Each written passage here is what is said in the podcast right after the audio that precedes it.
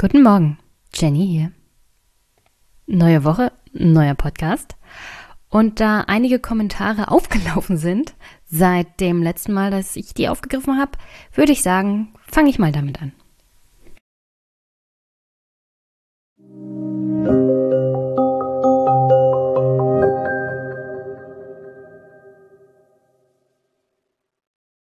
Florian hat einen Kommentar geschrieben zu der Folge Tübingen und die Notregierung.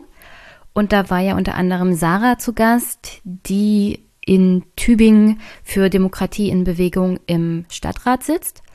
Und Florian hat dazu geschrieben, Moin Moin Jenny. Leider hänge ich in Overcast etwas mit der Zeit zurück und habe gerade erst diese Folge gehört. Ich wollte einfach einmal ein riesiges, großes Danke sagen für die Beleuchtung der Kommunalpolitik.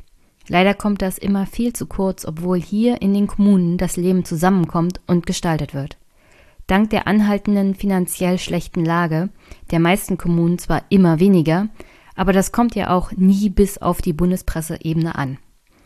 Zwei Prozent vom BIP jeden Jahres zusätzlich für die Kommunen stumpf nach Bevölkerung ausgeschüttet wäre was. Ich sitze als Grüner in einem Stadtrat von einer 25.000 Einwohnerstadt mit einer 60% CDU-Mehrheit. Das allein schreckt schon ab. Was willst du ändern? Oder besser, wie viel Zeit willst du ehrenamtlich aufwenden, um fünf bis sechs Mal mit einem Antrag anzukommen, bis die CDU meint, sich damit beschäftigen zu müssen? Bei uns gibt es so 200 Euro im Monat Entschädigung, wovon 100 Euro postwendend an den Ortsverband der Partei gehen für die politische Arbeit. Ich denke, bei den meisten Fraktionen gibt es ähnliche Regelungen, um die politische Arbeit zu finanzieren. Am wichtigsten finde ich, was ihr herausgearbeitet habt. Es ist ein Privileg, im Stadtrat zu sitzen, Ausschussarbeit zu machen, weil man ohne den zeitlichen und damit einhergehenden finanziellen Aufwand nicht hineinkommt bzw. nichts erreichen kann. Für Alleinstehende mit Kindern, Menschen mit Zeitverträgen und so ist das quasi unmöglich, teilzunehmen. Gerade zur Haushaltsklausur werden die Wochen so vollgeproppt mit Sitzungen und sonstigen Terminen, dass man im Endeffekt für nichts mehr Zeit hat. Im November und Dezember sind die Sitzungen immer von vier bis fünf Stunden lang gewesen. Man arbeitet also von 8 bis 15 Uhr, kurz zu Hause vorbei, Hallo sagen, weiter in die Stadt, nach der Sitzung kurz Protokoll schreiben, Haya Bubu machen. Das ist im Dezember im Endeffekt die Woche zwei bis dreimal der Fall. Dazu kommt dann die Sitzung mit Kämmerern und Verwaltung zum Haushalt. Das sind auch zwei bis drei Stunden. Folgeberatung, Anträge zum Ändern stellen und so weiter. Wer dann noch Bock hat, kann sich noch ein paar Arbeitskreise gönnen für die Stadtentwicklung oder sonstiges. Eigentlich müsste man alles mitnehmen, um fundierte Entscheidungen treffen zu können. Aber wenn man dann so 300 Seiten Gutachten zu Baugebieten bekommt, frage ich mich auch, wer das liest. Wir haben hier einen Jugendbeirat gegründet. Von denen hat im Endeffekt keiner Bock, in eine Partei anzutreten und im Rat Politik zu machen. Als Beirat okay, aber das, was wir da veranstalten, ist so abschreckend, dass die Jugendlichen 80 Prozent Frauen, der Stadtrat ist genau das Gegenteil, uns den Vogel zeigen. Der Altersschnitt spricht da natürlich auch Bände. Mit 31 bin ich der zweitjüngste im Rat. Es gibt noch einen 28-Jährigen, der aber durch sein Studium stetig verhindert ist. Danke nochmal. So ausführlich habe ich schon lange nichts mehr zu Kommunen und kommunaler Politik gehört. Ich danke dir, Florian. Also wenn du mal Interesse hast, so auch über deine Stadtratstätigkeit zu berichten, immer gerne, schreib mich an auf Twitter, wie auch immer, wenn du das hier hörst.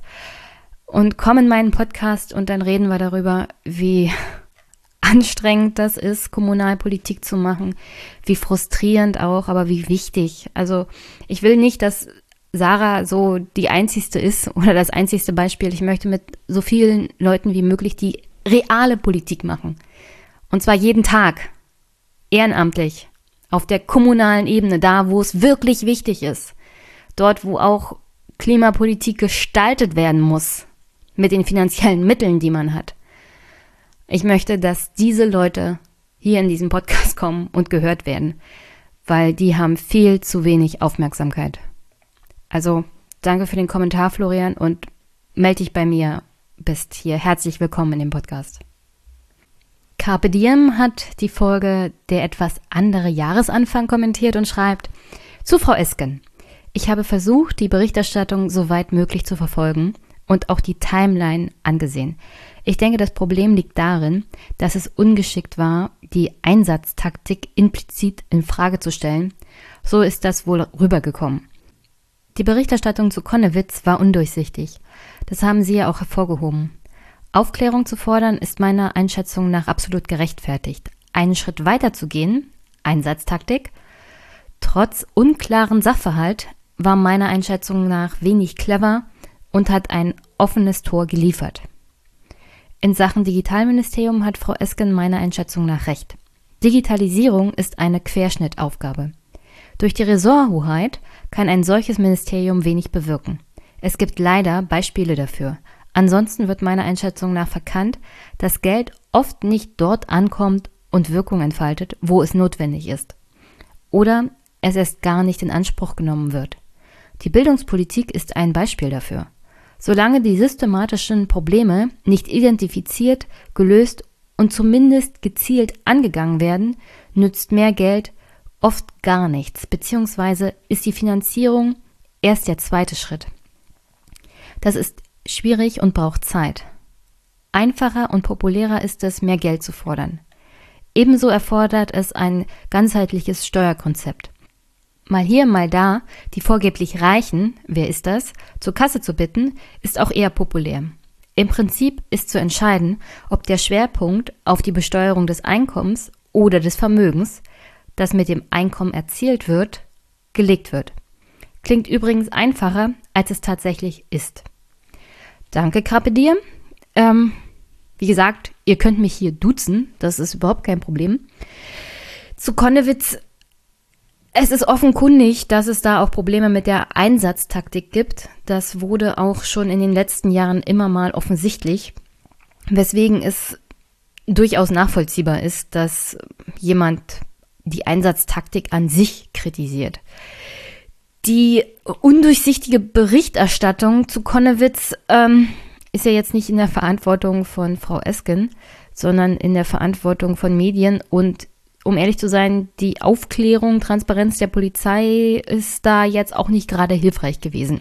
Also wenn zum Beispiel Medien der Pressesprecher der Polizei hinterherrennen müssen, wie es denn jetzt um den Gesundheitszustand der einzelnen Polizisten aussieht und was genau passiert ist. Und da nicht wirklich Transparenz herrscht, ist das in meinen Augen eher kontraproduktiv. Also nichts schadet wirklich dem Ansehen der Polizei und der staatlichen Institutionen mehr, als wenn genau diese Institutionen, ich würde nicht gerade Lügen sagen, aber wenigstens undurchsichtig bzw. intransparent kommunizieren. Nichts ist wirklich schlimmer, als wenn der Bürger das Gefühl hat, dass der Staat durch seine Würdenträger, und dazu gehören Beamte auch und gerade Polizisten, ihnen irgendwie was vorenthalten. Ja, und wenn das dann durch die Presse aufgearbeitet werden muss, ist das umso schlimmer. Also, wie gesagt, ich finde es an sich richtig, wie Frau Esken so im Großen und Ganzen agiert hat, weil sie zuerst sich hinter den Beamten gestellt hat, aufgrund der Tatsache, wie die Berichterstattung war und dann erst Stückchen für Stückchen herauskam, was denn das eigentliche Problem vor Ort ist. Und das ist offensichtlich auch das Agieren der Verantwortlichen bei der Polizei. Und das sollte man dann auch kritisieren dürfen und sogar müssen. Ähm, und sonst zu dem Steuerkonzept gebe ich dir absolut recht, KPDM. Wir müssen uns hier grundsätzlich die Frage stellen, wie sollen wir überhaupt besteuern? Oder was sollen wir besteuern? Auf alle Fälle müssen wir weg von dieser Idee der Besteuerung des Einkommens und vor allem, wie es momentan aufgestellt ist, weil die Besteuerung des Einkommens momentan so abläuft, dass der Spitzensteuersatz viel zu früh greift und viel zu hoch ist. Und das ist schon im Bereich Mittelschicht dann. Und das Einkommen Vermögen erzielt, äh, nein, Nein, die Zeiten sind vorbei in dem aktuellen Staat, in dem wir leben. Die wenigsten können von ihrem Einkommen noch großartig Vermögen anhäufen. Realität ist, dass Vermögen vererbt wird und wenn man sich Statistiken anguckt in anderen Ländern, aber ich glaube, wenn wir so eine Untersuchung in Deutschland hätten, wäre es nicht anders. Vermögen wird hier über Generationen vererbt. Innerhalb der Bevölkerung, die schon immer viel Geld hatte. Also die älteren Unternehmerfamilien, die vor und nach dem Zweiten Weltkrieg reich waren, sind es jetzt immer noch. Sie haben ihr Vermögen einfach weitergegeben an die nächste Generation. Und ähm, das gleiche gilt übrigens für adlige Familien in diesem Land. Es gibt noch eine Vielzahl von ehemaligen, sagen wir es mal, Großgrundbesitzern, die diesen Großgrundbesitz auch nicht aufgeben mussten. Ähm, die Zeit der DDR nehmen wir da mal raus, aber auch da wurde dann nach der Wiener Vereinigung entschädigt bzw. zurückgegeben. Also ja, Vermögen wird in diesem Land vererbt und nicht durch Arbeit, also nicht wirklich durch Arbeit erwirtschaftet. Das passiert wirklich nicht mehr so oft in diesem Land. Hm, jo, hat geschrieben zu der Folge Der etwas andere Jahresanfang. Bei circa einer Stunde 32 Minuten 23 Sekunden spricht Jenny von der Existenzangst von Hartz-IV-Empfängern und dem Umstand, dass Teile unserer Gesellschaft diese nicht mehr nachvollziehen können. Dazu möchte ich anmerken, dass es sich nicht um eine reine Befürchtung, Fiktion von Hartz-IV-Empfängern handelt, sondern um reale wirtschaftliche Entfaltungsbeschränkungen bis hin zur in einigen Fällen nicht nur wirtschaftlichen Existenzvernichtung geht. Hier allein von einer Angst zu sprechen, halte ich für eine Verharmlosung des Themas. Ansonsten vielen Dank für den Beitrag. Hm, dazu kann ich nur sagen, wenn ich von Existenzangst rede, dann ist das natürlich ein, eine Rea Realität und keine Fiktion. Also nur weil manche Menschen sagen, das ist eine Emotion, die nicht richtig in der Realität verhaftet ist, heißt das nicht, dass wenn ich meine, das ist eine Existenzangst, dass ich da impliziere, dass es nur eine Fiktion ist, die sich Menschen, die Hartz IV bekommen, einbilden. Aus eigener Erfahrung weiß ich ganz genau, was es heißt, Hartz IV zu bekommen. Und äh, Existenzangst ist halt Existenzangst. Ja, das ist im alltäglichen Leben dann vorhanden. Und die ist dann auch nicht eingebildet. Also ich möchte auch nicht dass das so wahrgenommen wird, dass ich hier von Fiktionen spreche oder so. Aber vielleicht hast du den Podcast zum ersten Mal gehört oder so. Weiß ich nicht. Äh, für mich ist Existenzangst jedenfalls keine Fiktion und keine Einbildung. Ich werde das Wort trotzdem weiterhin benutzen. Aber danke für den Kommentar.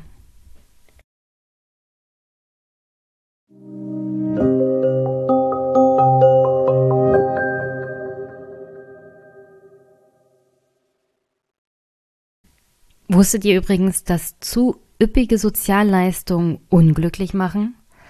Das ist jedenfalls die Information, die uns vorliegt, dank unseres großen ehemaligen Bundesfinanzministers und aktuellen Vorsitzenden des Deutschen Bundestages, Wolfgang Schäuble. Der hat in einem Interview gesagt, und ich zitiere, wir müssen die Balance zwischen Fordern und Fördern richtig einhalten. Denn wenn wir über Fördern zerstören wir die Motivation der Menschen und machen sie unglücklicher. Herr Schäuble sitzt seit plus 40 Jahren im Bundestag. Ähm, seine üppige Sozialleistung, die Steuerzahlerinnen und Steuerzahler momentan aufbringen, damit er im Bundestag sitzen kann und die wichtigen Dinge regeln kann, die so zu regeln sind als Bundestagspräsident, unter anderem eine Wahlrechtsreform, die wahrscheinlich niemals kommt. Also er macht einen sehr, sehr guten Job. Und wie gesagt, dafür bekommt er eine Sozialleistung aktuell in Höhe von 10.083 Euro und 47 Cent. Brutto. Davon geht natürlich noch einiges an Steuern ab und so. Aber ach, ich hoffe, er fühlt sich nicht allzu unglücklich. Aber er hat natürlich auch einen angemessenen Job. Er hat ja Diäten, das sind ja keine Sozialleistungen in dem Sinne. Er leistet ja was dafür, aber wie gesagt, die Wahlrechtsreform ist jetzt noch nicht gekommen und auch seine Vorgänger haben sie nicht, nicht so richtig geschafft. Aber irgendwann kommt sie bestimmt und dann ist die Gegenleistung auch mal erbracht, die so ein Bundestagspräsident zu machen hat. Also, wenn er sich mit seiner Abgeordnetenentschädigung momentan unglücklich fühlt, kann ich das voll nachvollziehen.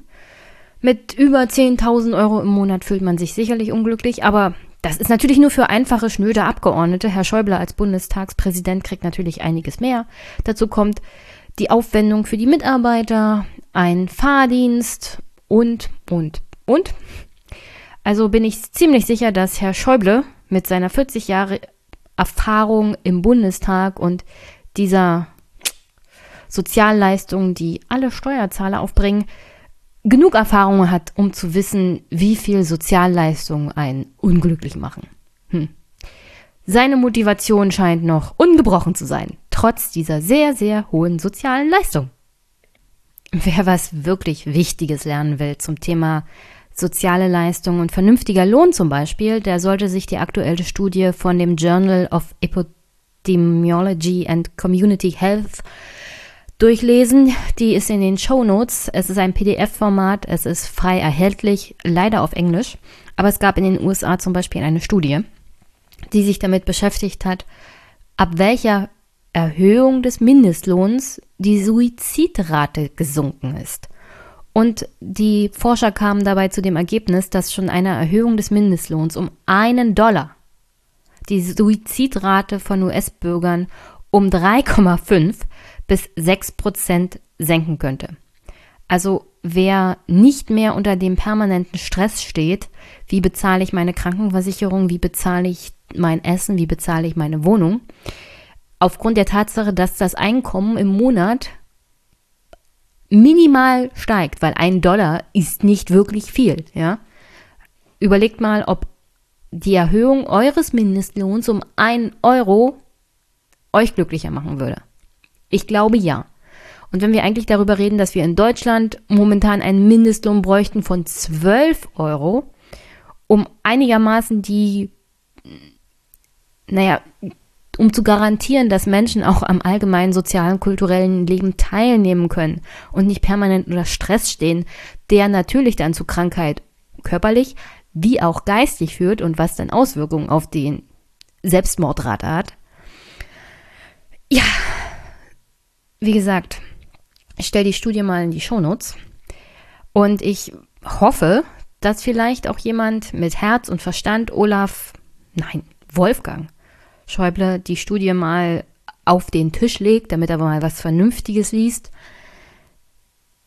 Denn wenn wir hier wirklich was für die Gesellschaft tun wollen, müssen wir vor allem daran, wo es richtig wichtig ist. Und das ist vor allem bei der vernünftigen Entlohnung von Menschen, die in Arbeit sind.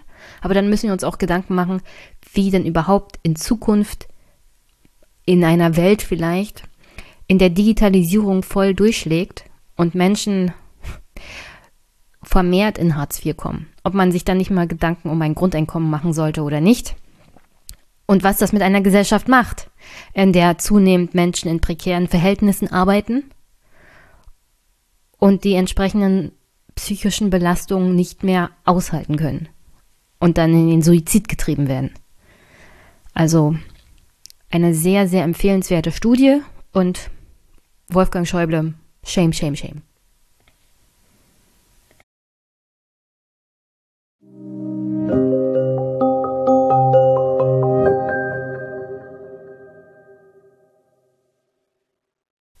Zum Abschluss hier im Anschluss hört ihr ein fast eineinhalbstündiges Gespräch, das ich mit Albrecht von Lucke am Freitag hatte. Wir reden ein bisschen über die 1920er und die 2020er und was uns in diesem Jahr alles erwartet. Ich finde, es ist ein ziemlich gelungenes Gespräch geworden, aber was soll ich sagen? Mit Albrecht von Lucke wird das immer ein sehr gutes Gespräch. Ich habe jedenfalls wieder mal was mitgenommen. Und ich hoffe, euch gefällt das Gespräch genauso, wie es mir gefallen hat, die Blätterredaktion zu besuchen. Auf alle Fälle, da das ja hier so und so ein Podcast ist, der spendenfinanziert ist, kann ich hier gleich mal Werbung machen für die Blätter. Falls ihr es noch nicht abonniert habt, abonniert die Blätter oder guckt in die Website rein. Es gibt eine neue Homepage alles sehr schick gemacht. Gefällt mir sehr gut. Und dort kann man auch den ein oder anderen Artikel kostenlos lesen, ohne dass man Abonnent ist. Aber für das vollumfängliche Paket würde ich auf alle Fälle immer ein Abo von den Blättern empfehlen. Und sonst kann ich an dieser Stelle nur sagen, unterstützt den Podcast, indem ihr ihn weiterempfehlt oder eine Rezension schreibt oder be gut bewertet. Es gibt auch die Amazon Wunschliste. Spenden geht über PayPal oder Überweisung. Und sonst wünsche ich euch einen wunder wunderschönen Start in die Woche. Und wir hören uns. Bis bald und enjoy Albrecht.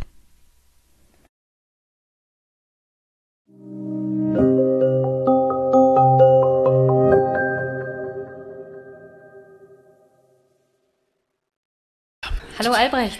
Hallo Jenny. Bist du gut ins neue Jahr gestartet? Ja, ich habe das neue Jahr schlafend begangen. Ich bin um äh, 22 Uhr bis Lachen ins Bett gegangen, völlig übermüdet. Also insofern äh, kann ich sagen, dass ich dieses neue Jahrzehnt in der besten aller Möglichkeiten begangen habe, nämlich äh, geistig ruhig und ausgeglichen und äh, gewahr dessen, was da kommen wird. Am nächsten Morgen war ich putzmunter. Ich kann ja auch nur sagen, ich bin sozusagen schlafend ins neue Jahrzehnt gestartet.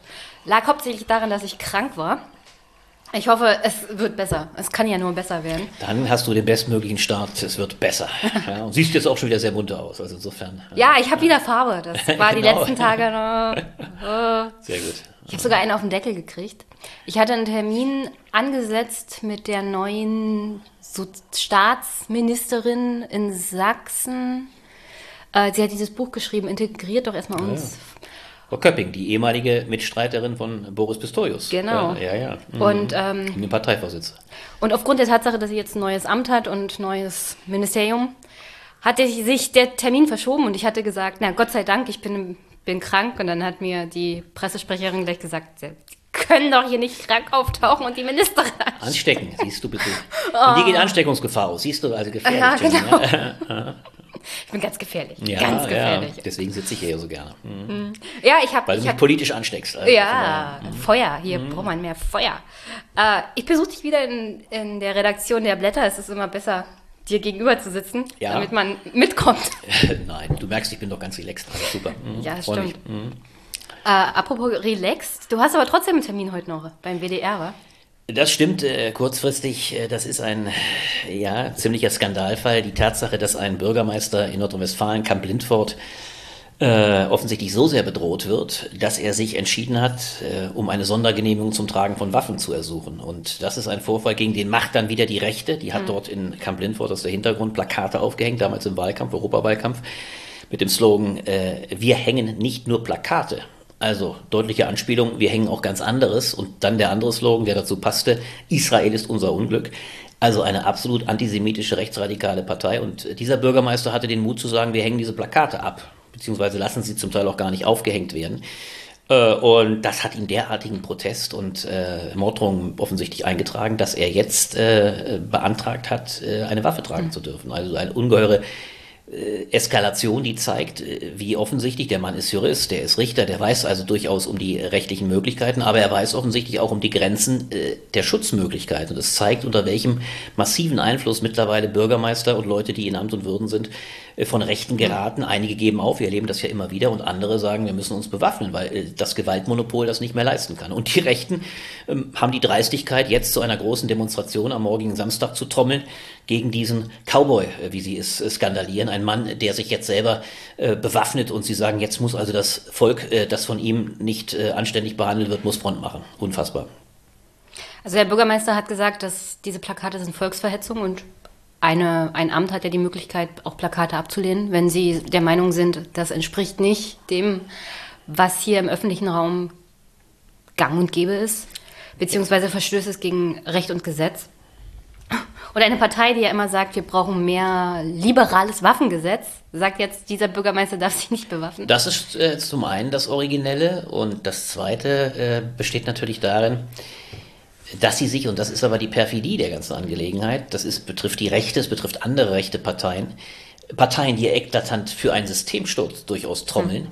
dass sie sich jetzt mit den Mitteln dieses Staates und äh, unter Ausnutzung natürlich ihres Parteienprivilegs. Denn sie sind ja als Parteien nicht verboten. Das betrifft die Rechte, eine klar nationalsozialistische Partei, äh, aber auch den Dritten Weg, der im Osten stärker ist. Die Rechte ist sehr stark in Nordrhein-Westfalen. Das ist die Partei der wie nennt sich das, der Bürgerwehren und der, der, der Kampfgruppen, äh, die es da ja stark gibt. Äh, diese Partei beruft sich aufs Parteienprivileg und sagt, wir sind damit äh, zu Unrecht mhm. geschädigt und, und kommt damit natürlich immer wieder auch ziemlich weit. Ja, das ist also ein, ein, ein Irrsinnszustand, vor allem bei dem man merkt, äh, die Feinde dieses Staates ganz eindeutig und seiner, seines Grundgesetzes äh, haben hier doch erstaunliche Möglichkeiten, vor allem wenn es so weit geht, dass sie derartig mit Morddrohungen äh, Politiker unter Druck setzen können. Ist ja auch hochinteressant, fällt mir dazu ein. Es läuft ja momentan auch die Überlegung und äh, der, der, der Vorgang, dass versucht wird, dem auch rechtlich im Internet äh, das, das, zu, das zu stoppen. Also es gibt Anträge, Versuche auch die äh, Morddrohungen seitens der großen Internetkonzerne zu verunmöglichen oder beziehungsweise die zum An zur Anzeige zu zwingen. All diese Dinge äh, zeigen, äh, dass äh, ja, die Möglichkeit, den Staat unter Druck zu setzen, imminent gewachsen ist. Ja, und da hat der WDR heute angefragt und da soll ich nachher noch, das wusste ich davon nicht, aber du bist ja klug, wie du bist, eine Stunde früher gekommen. Ich muss nachher eben noch kurzfristig da zu einem Fernsehinterview vom WDR. Ja. ja, ich konnte meine hellseherischen Fähigkeiten noch nicht in Geld- und Lottogewinne umsetzen. Ja, du hast Chancen, sehe ich. das, das sollte ich mal versuchen. Ähm, aber auf Vorbereitung dieses Gesprächs habe ich noch mal in die Geschichte geguckt, mhm. weil wir haben ja nicht nur ein neues Jahrzehnt, sondern wir haben auch 100 Jahre 1920. Mhm. Und dann habe ich mal geguckt, was war denn 1920 so los? Gibt es da irgendwas, was uns vielleicht die nächsten zehn Jahre zu denken geben sollte? Und da habe ich so gelesen, am 10. Januar wurde der Friedensvertrag von Versailles verabschiedet, mhm. sozusagen der Beginn vom Ende der Weimarer Republik. Hm. Am 24. Februar wurde schon das die ist NS zugespitzt gesagt, da könnte man allein schon viel drüber reden. Ja, allein darüber da könnte aber, man viel drüber das, reden. Das ist eine Polemik, die zum Teil von rechts auch aufgemacht wird, wie du weißt, aber das ist interessant. Ja, ja aber der... Äh, Implikation also, hat es, ist ganz klar, große Implikation. Will, ja, äh, ich habe auch viel Geschichte studiert als ja, ich. Mhm. Und der Versailler Vertrag ist halt ja, ist ein, ein, ein, Diskussions ein, ein großes Problem Potenzial natürlich, ganz klar, ganz klar. Ja. Am 24. Februar wurde die NSDAP durch Umbenennung der DAP im Hofbräuhaus schon gegründet, also mm. am 24. Mm. Februar 1920. Toll, mm. spannend, was du da rausgefunden hast, ja. Ich wusste es nicht. Mm. Ähm, vom 12. bis 15. März war die junge Republik dann in einer Art Krisenzustand. Es gab mm. den Kapp-Putsch, einen Generalstreik, der Anfang vom Ruhraufstand. Mm. Zwischenzeitlich hat sich Nordschlesien sozusagen von, vom Reich losgesagt mhm. und ist dann dänisches Territorium geworden. Äh, wir hatten die ersten Reichstagswahlen im Juni mhm. und dabei haben natürlich vor allem die USPD gewonnen, aber auch die Rechtsparteien. Mhm. Kommt mir alles ein bisschen bekannt vor. Am 19. März. Aber lass mal äh, gerade überlegen. Ja. Äh, die SPD wird aber trotzdem stärkste Partei. Ne? So ist es ja. Ja, ja, ja, ja. Es, es ich frage mich bloß, ist es wirklich die erste Reichstagswahl? Das es ist die erste Reichstagswahl gewesen. Ist interessant, ja, ja, gut, okay. Also hm. zwischenzeitlich hatten wir ja, einen Nationalkongress, eine ja, ja, ähm, verfassungsgebende Versammlung. Ich genau, ich frage mich bloß gerade, das muss ich zu meiner Schande gestehen, ich habe mich jetzt gar nicht genau gefragt, wer, Im, ist, dort, wer ist dort abgeordnet äh, worden, Abgeordneter gewesen? Wie ist die Zusammensetzung des, des, des, der verfassungsgebenden also, Versammlung? Weiß ich gar nicht. Also im November 1918 gab es ja, ja, erst die. Ähm, da war die Revolution. Da war die Revolution, aber ja. gleichzeitig gab es auch die, ähm, also die Kapitulationsunterschrift ja. ähm, zwischen den letzten Kaisergenerälen. Also es gab ja diesen komischen Lok. Lokwagen. Also ja, ja, das war äh, äh Faubourg die große ja, genau. Geschichte da. Das war die, die, die, das war die, der, der, der, also die Kapitulation, wie du sagst. Aber ich frage mich noch gerade, ich hab's, weiß es jetzt spontan gar nicht, weil du sagst, wir hatten 20 erst die erste Parlamentswahl. Kann das, das war sein? die allererste Parlamentswahl ja unter der neuen Verfassung. Ah, gut, 1900, 1919, es war ja eine große Zeit des Übergangs. Ja, ja, da mussten erstmal die alten Hüte aus den, aus den also äh, man musste Könige wegputschen, man musste Kaiser ja, die entfernen. Sind ja die, sind, die waren schnell weg, die waren schnell weg. Aber es gab sehr viele Straßenkämpfe unter anderem. Alles noch. richtig, das hatten wir bloß alles Anfang 19. Das war alles 1919. Die, die großen Auseinandersetzungen fanden dann 1919 statt. Ich frage mich nur gerade, äh, deswegen bin ich so überrascht. Aber das können wir ja später mal nachlesen. Es war, die, es war auch für mich überraschend. was in der Übergangszeit äh, die Regierung, wer die Regierung gestellt hat, dass es gar keine Wahl gegeben haben soll im ganzen Jahr 1990, wundert mich jetzt spontan, aber äh, gucken wir nochmal nach, ist ja egal. 20 sagst du, ist die erste Wahl, ist spannend. Es war ja. die erste Wahl ja. unter der neuen Weimarer Verfassung. Fassung. Ich vermute, dass es dann nämlich es die gab erste Wahl, dass es eine natürlich Wahl die, gab, die Wahl zu den Nationalkongressen. Ja, das wird es gewesen sein, ja. Und ähm, mhm. entsprechend die Vertretung des Nationalkongresses hat dann natürlich auch eine Regierung, Übergangsregierung gestellt. Genau. Mhm. Ich glaube, ähm, auch übergangsweise hatte doch der erste Reichspräsident. Ja, Ebert wurde ja der Erste. So, ja, genau, war, genau. Und er hat, glaube ich, zwischenzeitlich auch die Regierung ja, muss es, mal, wir verlassen jetzt mal das Terrain ja, und gehen jetzt wieder in mal. Revolu die, in Revolutionszeiten ja. ist alles ein bisschen komisch. Aber, aber für mich spannend. war es auch ja. überraschend, dass zwischen 1918 und 1920 das die erste Wahl war. Ja, ja, ähm, in den USA scheitert die Ratifikation des Versailler Vertrages und der mhm. Beitritt mhm. in den Völkerbund. Das ist das Interessanteste. Das Vielleicht erstmal als Zufügung. Es ist ja nicht nur das Scheitern, der Völkerbund wird, das darf man nicht vergessen, ich glaube, es war sogar am 9. Januar 20, also genau vor, vor 100 Jahren, äh, wird der Völkerbund gegründet. Ja. Und das hat natürlich auch eine enorme Parallele zu dem, was heute wieder stattfindet. Nicht? Die USA, Wilson war der große Betreiber des mhm. Völkerbundes, scheitert dann interessanterweise in den Vereinigten Staaten selber am Kongress, der damals sagte, wir gehen da gar nicht rein. Und heute erleben wir die absolute Aufkündigung des Multilateralismus durch Donald Trump. Also es ist eine ganz erstaunliche Parallele. Das ist äh, eine, eine Erosion des globalen äh, Ordnungsgefüges, äh, das wir heute in einer solchen Dramatik erleben. Das, das jährt sich wirklich in gewisser Weise zum hundertsten Mal. Und national, da hast du durchaus recht, wenn du die Parallele jetzt weiterziehst, wenn man sich überlegt, dass die 20er Jahre genau diese Polarisierung bedeuteten, die ich jetzt ansatzweise ja. nur in geringer mit Form mit dem Bürgermeister beschreibe, dann haben wir natürlich auch da eine ungeheure Polarisierung und Radikalisierung und Auseinandersetzung. Natürlich weit dramatischer als das, was wir heute erleben. Denn die Morde fangen ja dann in den 20ern an, Rathenau, ja. äh, Erzberger, die ganzen, äh, ja, gerade weil du es mit Versailles ansprichst, Erfüllungspolitiker. Das Schlimme, da hast du ja völlig recht, diese, diese, dieses Verdikt gegen die Volksverräter. Und das ist übrigens die Parallele, die genau diese Rechten wieder aufmachen. Volksverräter an die Bäume, an die Laternen, an die mhm. Wand. Das ging damals ja los. Und natürlich war gerade das, das Scheitern von Versailles, beziehungsweise äh, die, die Dramatik äh, auch von Versailles, äh, das ja, den, den Vertrag haben ja viele kritisiert, beispielsweise John Maynard Keynes hat sehr hart, sehr früh gesagt, der große Ökonom, das ist ein Vertrag, den kann ein Staat wie Deutschland kaum erfüllen. Da lag natürlich ein Stück weit auch die Möglichkeit der Instrumentalisierung durch die Rechte, mit der sie ungemein äh, operiert haben. Und dann kam natürlich dazu, zum Glück anders als heute, äh, dass es eine so rechte Justiz gab, dass er die Mörder, äh, die Feme-Mörder, ja, dass die ungestohlen davon kamen. Und das ist eine letzte vielleicht Parallele. Ich muss schon sagen, als äh, der erste Fememord äh, äh, der bundesrepublikanischen Geschichte an einem Politiker, äh, ich glaube wirklich tatsächlich an einem Politiker, denn die Linke hat es ja in dem Sinne nie geschafft. Es ist ja kein Politiker von links ermordet worden. Das waren also von der RAF. Das waren in der Regel Banker, es waren aber der Mord an Lübcke ist natürlich im letzten Jahr an Walter Lübcke, ironischerweise übrigens auch eine ganz irre Koinzidenz, ich habe das später erst wahrgenommen, am 2. Juni. Ja, 2. Juni ist das große Datum äh, der alten Republik, 2. Juni 1967, die Ermordung von Benno Ohnesorg war der Anfang des linken, äh, der linken Bewegung, eigentlich das große Datum für äh, die 68er Bewegung, aber natürlich dann auch in die Radikalisierung.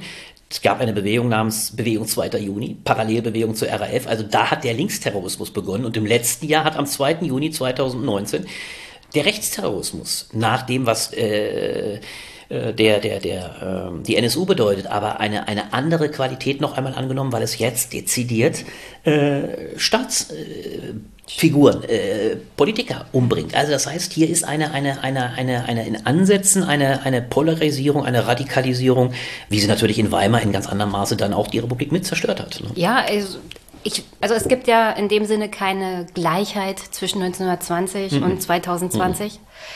Es das gibt Parallelen mhm. und also Berlin 1920 hätte ich mich, glaube ich, nicht nachts auf die Straße mhm. getraut. Äh, hauptsächlich deswegen, weil hier tatsächlich bewaffnete Korps in den Straßen rumgelaufen sind und schon trotz, trotz Existieren einer Regierung und einer Staatsmacht eher so eine Art bürgerkriegsähnliche Zustände immer noch herrschten. Und das hat man ja in der Weimarer Republik teilweise nicht mehr unter Kontrolle gekriegt. Es gab immer wieder Putschversuche. Es gab zum Beispiel dann den ähm, Hitler-Putsch 1923, war das doch. Und äh, die Ohnmacht des Staates vor dieser Art von Gewalt zeigt sich ja dann auch in der Art und Weise, wie Hitler verurteilt wurde, nämlich fast gar nicht. Natürlich, das war die rechte Justiz nach dem, dem Marsch auf die Feldherrenhalle. Ja. 23 in München hat er ja dann das Glück, man muss es wirklich so hart formulieren, das Glück gehabt, dass er da quasi nur äh, die, die Haft äh, in Landsberg bekam, äh, unter besten Konditionen und dort meinen Kampf schreiben konnte. Also will sagen, natürlich, die, die Rechte wurde mit äh, Samthandschuhen angefasst und das spricht eben für den eigentlichen Hauptunterschied äh, das muss man sich immer wieder bewusst machen. Natürlich ist die Bundesrepublik als Demokratie doch in weiten Teilen so viel gefestigter und akzeptierter in der Bevölkerung, dass diese latente äh, ja, das Desinteresse an der Demokratie, auch die Abwehr sogar der Demokratie, weil die gute alte Zeit des Wilhelminismus ja von vielen noch herbeigesehnt wurde, sowohl in den tragenden Kräften des Beamtentums, aber auch vor allem natürlich des Militärs. Für die war die alte Zeit, es gab ja nur ein Schrumpfmilitär in, in, äh, in der Weimarer Zeit. Ich glaube, das Heer war 100.000 runtergeschrumpft und das war also letztlich ein Stück weit amputiert. Es durfte. Wo ne? wir wieder bei Versailles sind. Ja, unbedingt, ganz klar. Nur das hat, das hat die Konsequenz, dass äh, immerhin heute der große Unterschied darin besteht, dass hier eine gefestigte Demokratie existiert. Nur muss ich sagen, und das, da sind wir dann quasi absolut in der Gegenwart, das eigentliche Problem zeigt sich ja doch daran, wie stark der Einfluss von rechts gewachsen ist. Das ist im Extremfall einer solchen äh, massiven Bedrohung eines Bürgermeisters zu sehen, von Bürgermeistern, die aufgeben, weil der Druck und die Bedrohung so stark ist. Es hat ja diverse Fälle gegeben, wo die einfach nicht mehr weitermachen können, weil sie so unter Druck gesetzt. Und die Ausstrahlungswirkung ist immens. Das machen Leute ja, viele Leute sind ja gar nicht mehr bereit, äh, in Parteien mitzuwirken, auch ob der Tatsache, dass das ungemein abschreckt. Erschreckt. Also das ist die eine Seite, wo die Demokratie zunehmend unter Druck gerät. Und das zweite, und das ist nicht weniger problematisch, ist die Instabilität dadurch, dass Koalitionen nicht mehr so leicht gebildet werden. Also wenn du jetzt jüngst an die Entwicklung äh, denkst, die, die in Thüringen greifen, ja, wo also äh, händeringend versucht wird, eine Koalition neu zu bilden, wo einerseits jetzt sogar die CDU-Teile, Herr Althaus beispielsweise, Herr Althaus,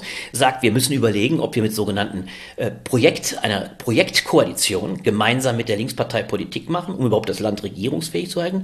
Ähm, also eine Überlegung, Koalition runterzubrechen auf gewisse grundsätzliche Projekte, aber darüber hinaus eher locker zusammenzuarbeiten, aber eine gemeinsame Regierung durchaus zu bilden und wie das derartig von rechts sofort unter Druck gerät. Also mit Herrn Maaßen an der Spitze, hm. mit der sogenannten Werteunion, eine Front plötzlich aufgemacht wird innerhalb der Union, die absolut sagt, nee, dann gehen wir mit der AfD zusammen. Also das heißt, das Einfallstor für eine neue Rechtspartei wie die AfD ist ziemlich weit geöffnet in Teilen der Union. Und das, glaube ich, ist schon eine Parallele, äh, dass wir es wieder mit einer Rechtspartei zu tun haben, bei der die Entwicklung äh, ziemlich offen ist und man muss sogar eher sagen, fatalerweise sie sich eher in der letzten Zeit immer eher mehr radikalisiert hat in ihrer Art und Weise mit dem rechten Flügel, mit der Dominanz des Flügels. Also diese Tendenzen einer Unterminierung der Institutionen der Demokratie, äh, die haben wir heute auch wieder. Und das ist schon eine, eine äh, bedrohliche Situation, zu der eine allerletzte fatale Sache hinzukommt. Weimar ist ja bekanntlich erst dann richtig gekippt, weil du die Gründung der NSDAP im Jahre 20 angesprochen hast, 1920. Die NSDAP war 1928 noch bei 4 Prozent. Ja. Und der absolute Knall, der Umbruch kam dann mit der Wirtschaftskrise. 1929. Und, und ich finde eins immer so bemerkenswert, wenn wir uns daran erinnern, äh, dass wir heute ja in einer absolut noch immer nicht gerade für gewisse Teile nicht mehr saturiert. Die war nie für manche Teile, es gab immer sozial Schwache. Aber es ist trotzdem noch eine wirtschaftlich absolut starke Republik mit Wirtschaftswachstumszahlen, die immens sind.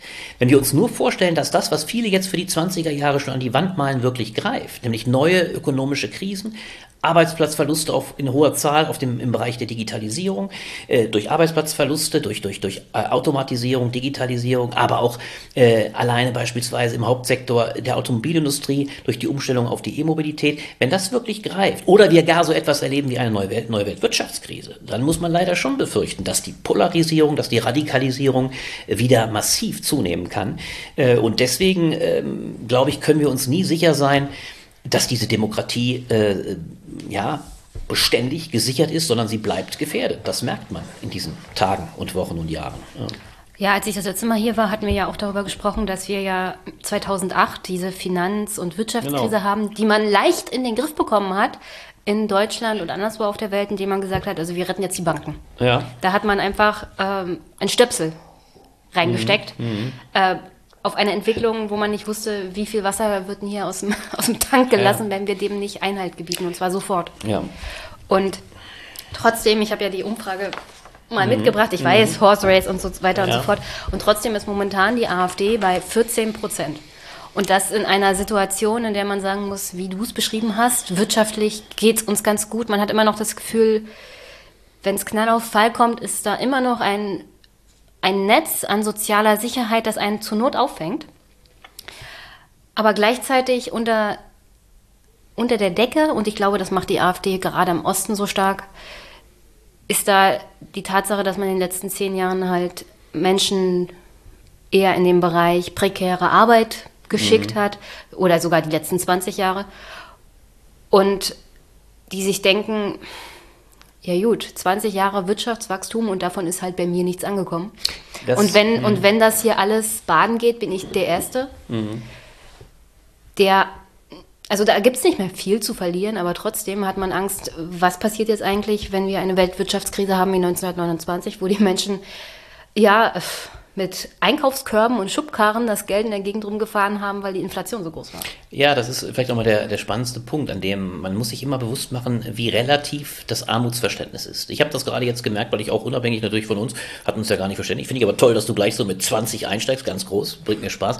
Ich habe durch Zufall äh, wahllos Bücher gelesen, äh, die einfach nochmal so auch beschrieben, äh, die Lage der einfachen Menschen in den 20er Jahren das ist heute so unvorstellbar. Muss ich vorstellen, die kamen alle aus dem Krieg. Das war das Erste.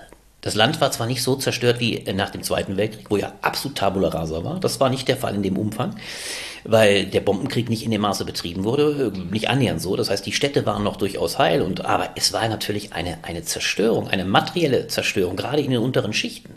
Das Elend, äh, das du dann auch noch beschreibst im Zuge der Inflation, war so eminent.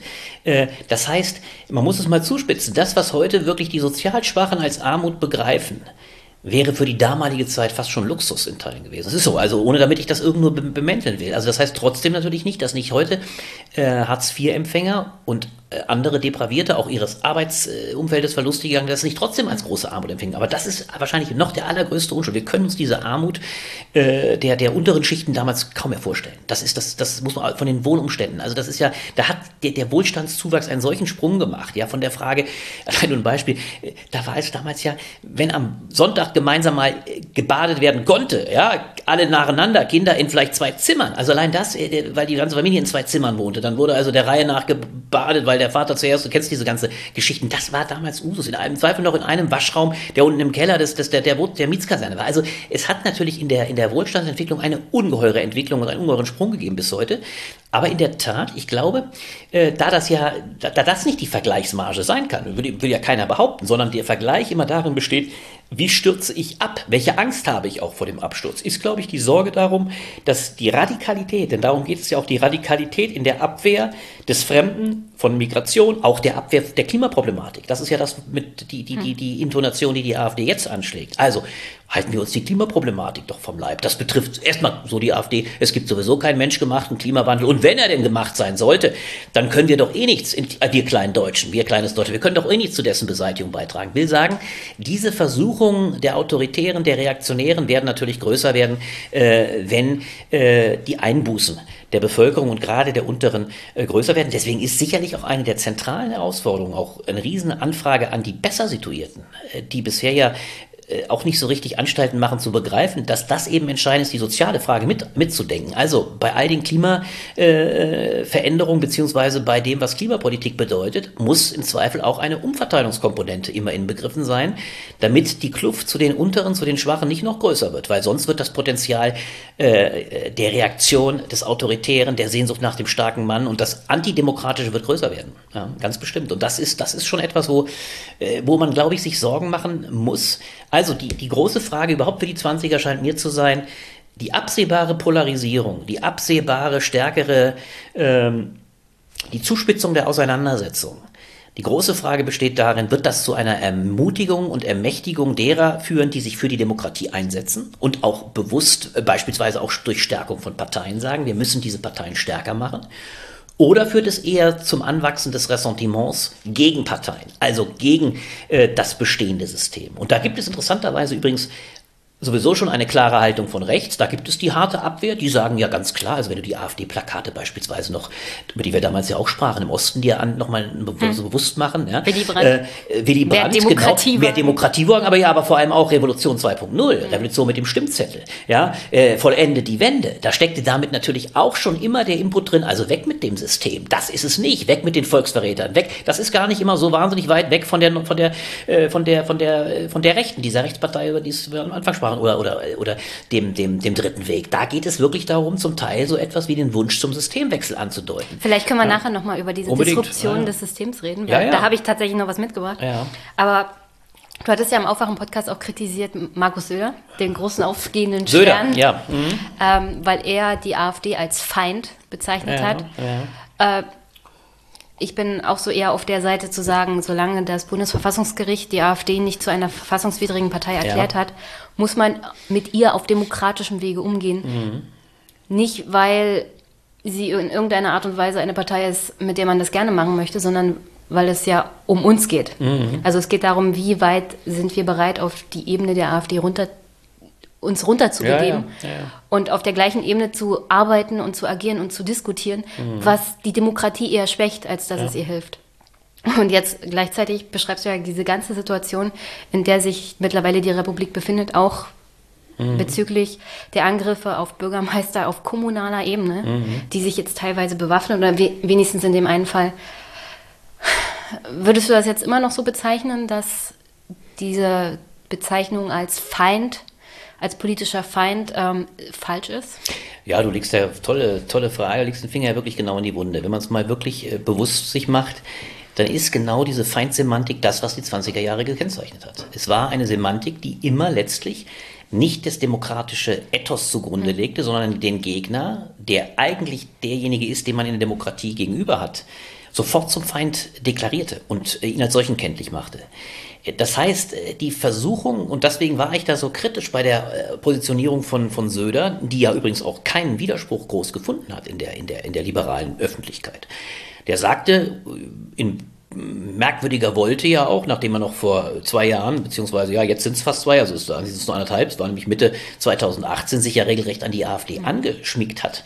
Ich will nur daran erinnern, wir haben jetzt gerade zwei Jahre, ist nur her, dass noch auf dem CSU-Antritt äh, in Klosterseeon äh, Herr Orban der Hauptredner war und Herr, Se Herr Söder geschlossen mit Herrn Seehofer und Alexander Dobrindt zur konservativen Revolution aufgerufen hat. Gegen eine Bundesregierung, gegen eine eigene Regierung, an der man selber beteiligt ist mit Angela Merkel. Also der Wunsch zur konservativen Revolution, äh, selbst in der CDU, CSU, äh, jedenfalls der CSU, sehr zu Hause war. Und plötzlich dreht Söder den Spieß vollkommen um, chameleonartig, oder wechselt die Farbe, ist dann das bessere Bild und sagt so, jetzt bin ich plötzlich zur Weisheit gekommen, jetzt ist die AfD der Feind.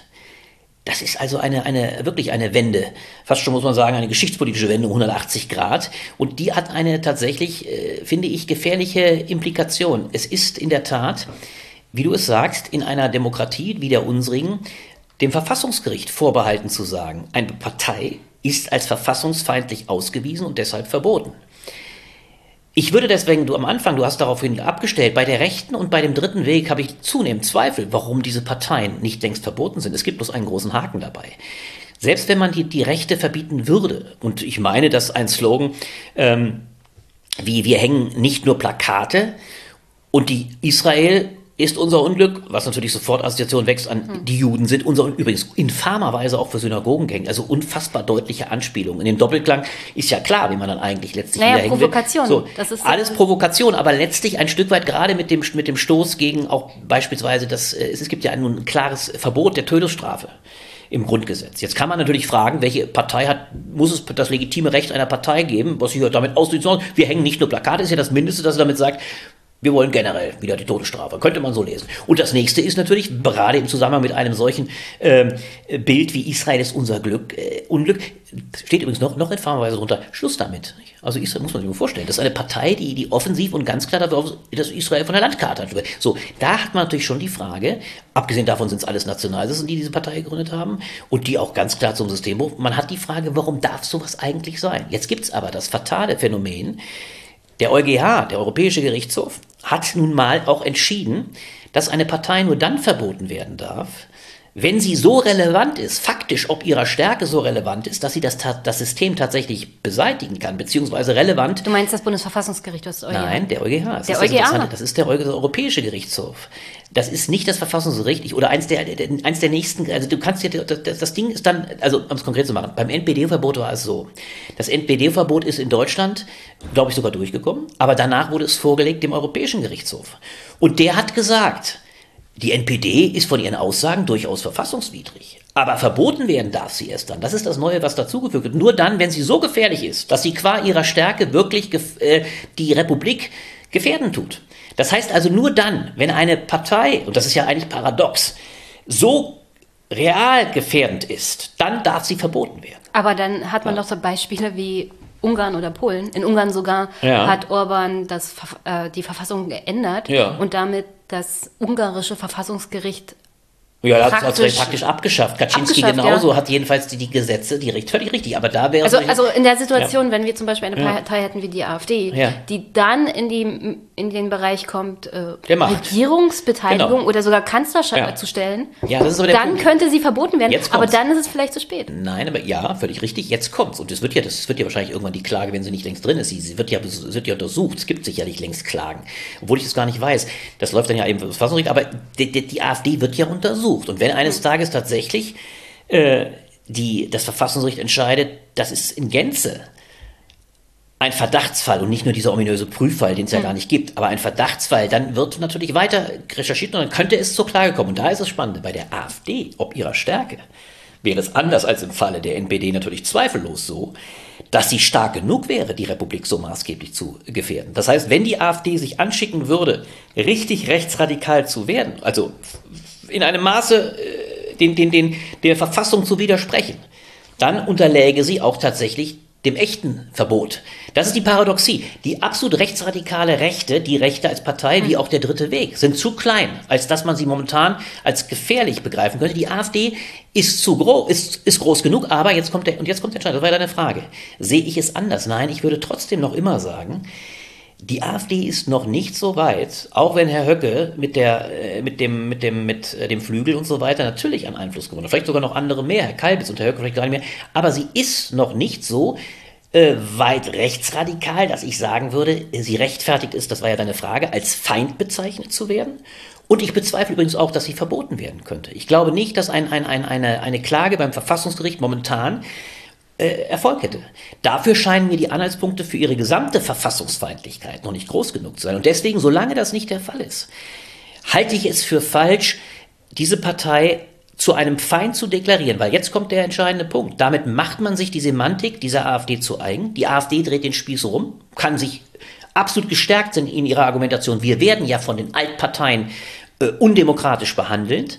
Äh, sie kann sich sogar auch ein Stück weit die Semantik zu eigen machen. Sie macht es ja auch längst. Das sind die Volksverräter, sagt sie zu den anderen. Also sie hat schon diese Feindsemantik. Aber es wäre meines Erachtens falsch, ohne dass man sie nicht mit allen Mitteln demokratischer Art bekämpfen muss. Es wäre falsch oder ist falsch, sie jetzt schon als Feind zu beschreiben, weil das ist noch nicht unserem demokratischen Verständnis zulässig nach, nach, nach zulässig. Und deswegen glaube ich, es ist, man muss da wahnsinnig vorsichtig sein. Das heißt eben, wie gesagt, nicht, dass man sie nicht wirklich mit allen demokratischen Mitteln bekämpfen muss. Möglicherweise eines Tages auch mit dem Mittel, dass man das Verfassungsgericht ersucht, die AfD zu verbieten. Dann wird das geprüft werden, dann wird man es sehen. Ein letztes, man muss auch gerade, weil das eine zweite Parallele ist zum heutigen Tag. Bin heute noch das zweites gefragt worden, war auch spannend. Heute ist ja interessanterweise oder in wenigen Tagen, am 13. werden die Grünen 40 Jahre alt. Lustiges hast du sicherlich auf deinem Zettel, aber da kam die Frage heute vom MDR. Ja, äh, wie war das eigentlich in der Anfangszeit der Grünen? Wie waren die, wie radikal waren die eigentlich? So, da habe ich gesagt, natürlich, das ist wahr. Die Parallelen zur AfD in der Hinsicht was die Feindschaft der Feindseligkeit gegenüber dem Establishment anbelangte, die Feindseligkeit über den Altparteien, also die Grünen, die sich als Antiparteienpartei definiert haben, die gesagt haben, wir wollen den Parlamentarismus ja vielleicht sogar ein Stück weit überwinden. Äh, das, und, und wir sehen überhaupt nicht das, das Parlament mhm. als die originäre Bühne Demokratie. Das gab es am Anfang. Der große Unterschied war bloß, die Grünen haben sofort Anstalten gemacht, sich zu resozialisieren. Sie haben nämlich quasi im Parlament sehr schnell, böse Zungen hätten gesagt, Jutta Dittfurt, ja, aus reinem Machtwillen, haben sie nämlich sofort natürlich Koalitionen an, begonnen. Schon drei Jahre nach dem Einzug in den Bundestag 82, 85 nämlich, war Joschka Fischer erster Umweltminister. Also das heißt, der, der Weg war einer, der immer mehr in die Annahme der Parlamentarisierung ging, in die Entradikalisierung. Und bei der AfD erleben wir momentan genau das Gegenteil. Die Radikalisierung hat in den letzten Jahren zugenommen. Und die eigentlich über allem stehende Frage ist doch die, ist es uns vorstellbar, dass die AfD, wenn es tatsächlich einmal zu Koalitionen im Osten kommen sollte, wir wollen es wahrscheinlich beide gar nicht. Ich jedenfalls wollte es zum gegenwärtigen Zeitpunkt durchaus ich nicht. Ich sehe es am Horizont aber schon. Ja, und man muss es wohl auch am Horizont sehen. Die große Frage ist nur trotzdem die, ist es selbst bei einer AfD denkbar, dass sie den Weg der Grünen gehen könnte? Hm. Also letztlich den Weg einer Partei, äh, die dann doch an der Regierung ein Stück weit den Radikalismus lässt. Ich sehe das momentan nicht, aber es ist nicht völlig auszuschließen, dass es doch nochmal eine Entwicklung in die Richtung geht. Momentan äh, will ich es äh, will ich's nicht, also ich sehe es nicht. Aber äh, man darf es, man darf es, glaube ich, auch nicht zu schnell verabschieden. Also auch ganz klar. Verbietest du eine solche Partei, äh, dann hast du heute 20 Prozent der Wählerschaft. Äh, nicht in den Untergrund geschickt, aber du hast ihnen nicht mehr die Möglichkeit gelassen, sich politisch zu betätigen. Das ist von daher natürlich auch ein riesiges Problem. Also, Was eine Radikalisierung nur noch wahrscheinlicher macht. Absolut. Dann ist die Gefahr, dass sie sagen, jetzt sind wir verboten, jetzt gehen wir, jetzt machen wir es auf anderen Wege. Mhm. Wir werden uns möglicherweise militant gerieren. Das ist immer das Problem jedes Verbots jeder Partei, selbst der, der Rechtsradikalen, dritter Weg oder so weiter. Äh, das ist, birgt natürlich immer die Gefahr, äh, dass sie sich dann äh, noch stärker im Untergrund radikalisieren. Ja. Nur nochmal, um auf die Grünen zu kommen, die hatten natürlich keine ehemaligen NPD und Nazio, also Neonazis in den eigenen Reihen. Deswegen war der Weg äh, hin zu, zur Entradikalisierung schon möglicher als zum Beispiel bei der AfD. Ja, aber wenn du dir die Geschichte der äh, Genese der Grünen anguckst, dann darf man natürlich schon nicht vergessen, dass äh, im Zuge von 68, und die Grünen sind in gewisser Weise, jedenfalls ein mhm. Teil ihres Strangs, sind natürlich ein Folgeprodukt von 68, die Radikalität äh, der 68er, gerade was die Aber es äh, waren immer Attacke, Kinder der Bürgerlichen. Naja, das Schlimme ist, es gibt auch unter Nazis Bürgerliche. Also so, ja, ich meine und, nur. Die, und die Grünen, die du heute, die du dann da hattest, ähm, kann man so, äh, das ist so einfach. Natürlich waren es Bürgerkinder, das ist völlig richtig, aber das ist doch das eigentlich interessante Phänomen. Äh, hart gesprochen, die Nazis waren auch Bürgerkinder, Bürgerliche. Die haben bloß in einer Weise gegen das bürgerliche Front gemacht, gerade weil du von den 20er Jahren sprichst.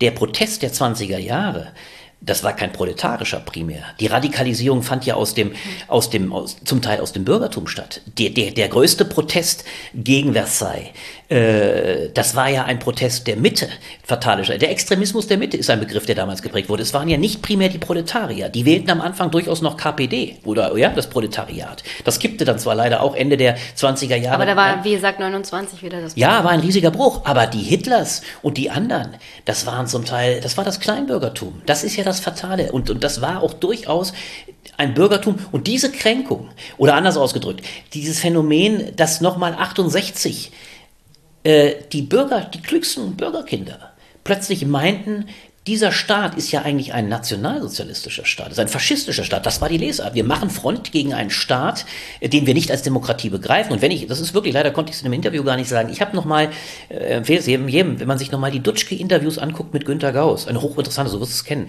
Tolles Interview, Günter Gauss war ja mit der größte mhm. äh, Journalist, der, der bevor er Politiker wurde. Übrigens war er auch dann später Blätterherausgeber.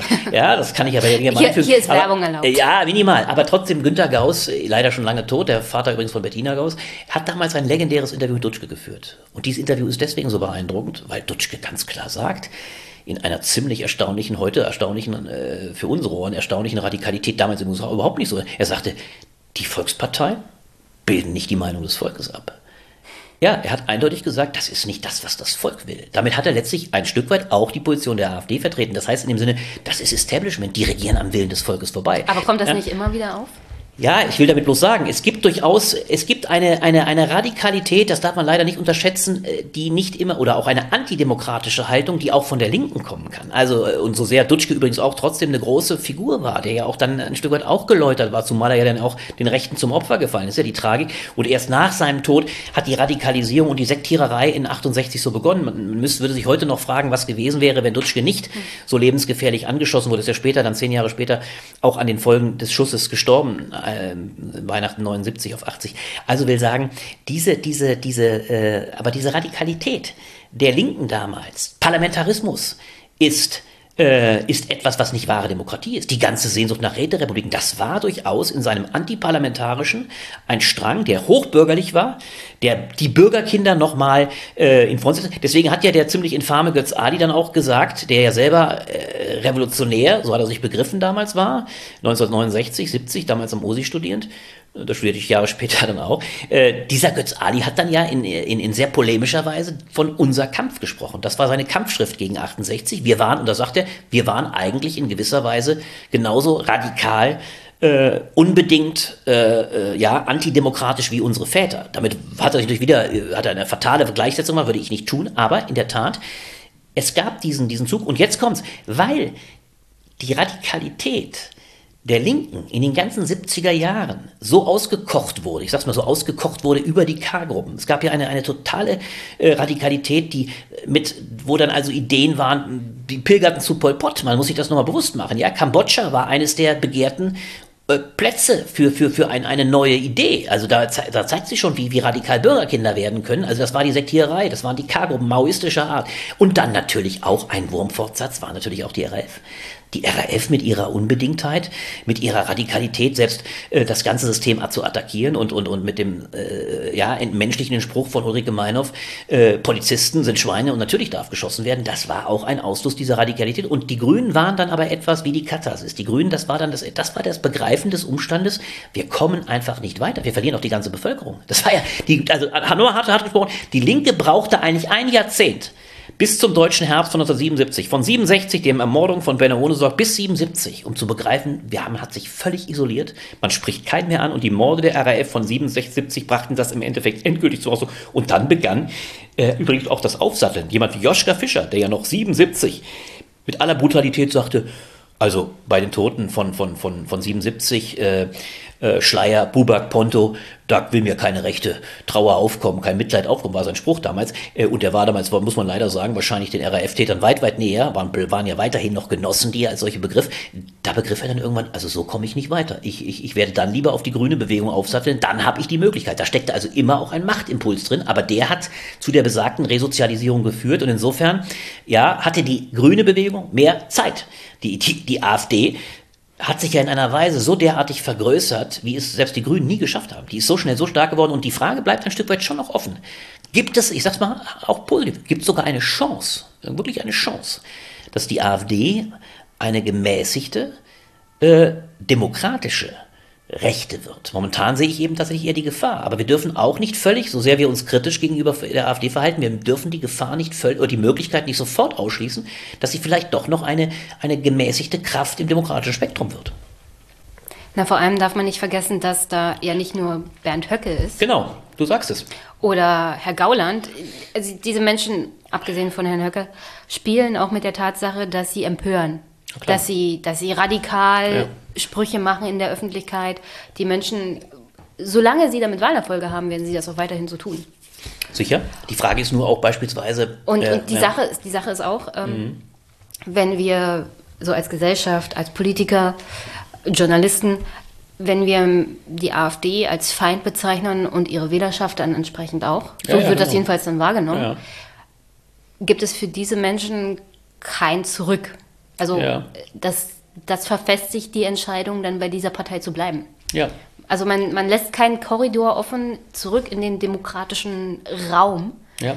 Und das verhärtet die Fronten auf eine Art und Weise, die Demokratie unglaublich schwierig, schwierig machen wird die nächsten zehn Jahre. Ja, absolut. Vor allem, du sagst es ja, der, der Feindbegriff hat immer ganz hart in einer Demokratie nichts verloren.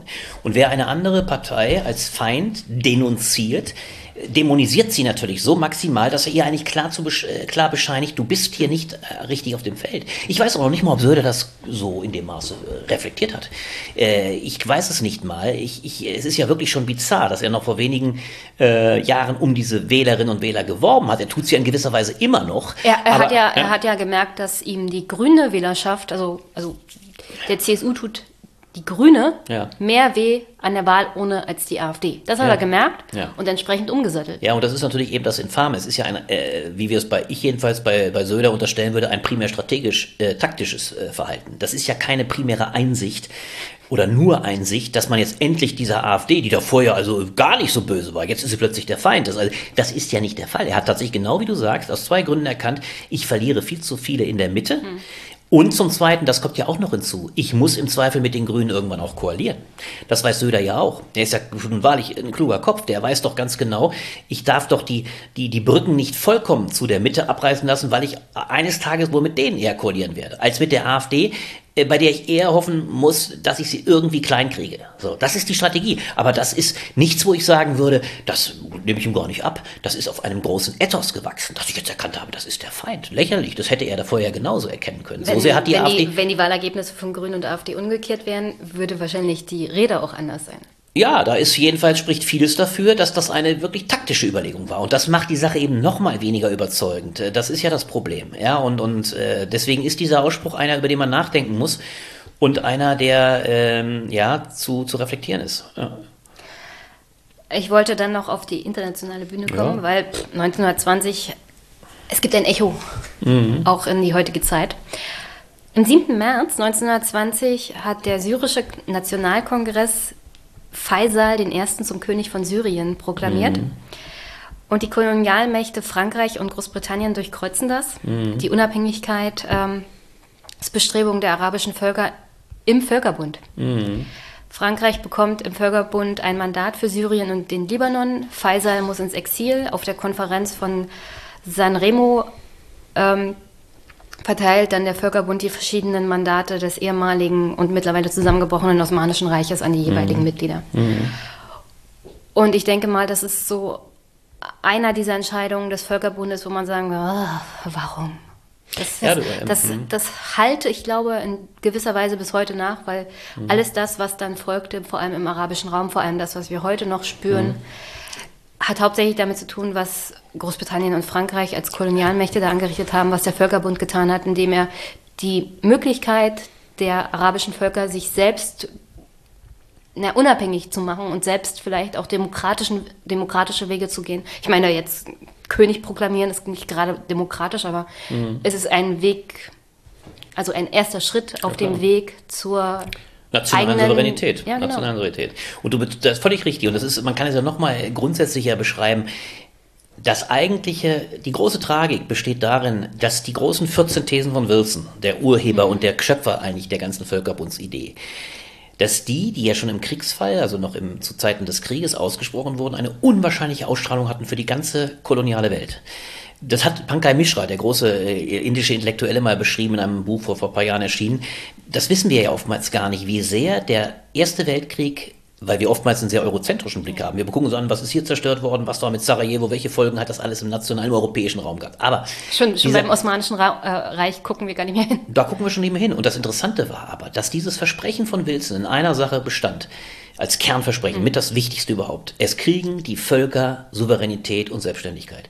Und daraufhin, das war ein mit ein zentraler Grund, haben die Inder, haben auch Teile der Chinesen allergrößte Hoffnungen gehabt und haben auf Seiten der Alliierten Kriege geführt. Es waren ja enorme Bataillone, auch beispielsweise der Inder, im, im, damals natürlich noch unter, unter, unter englischer Vorherrschaft, tätig und haben, haben gekämpft, im Krieg, Krieg geführt.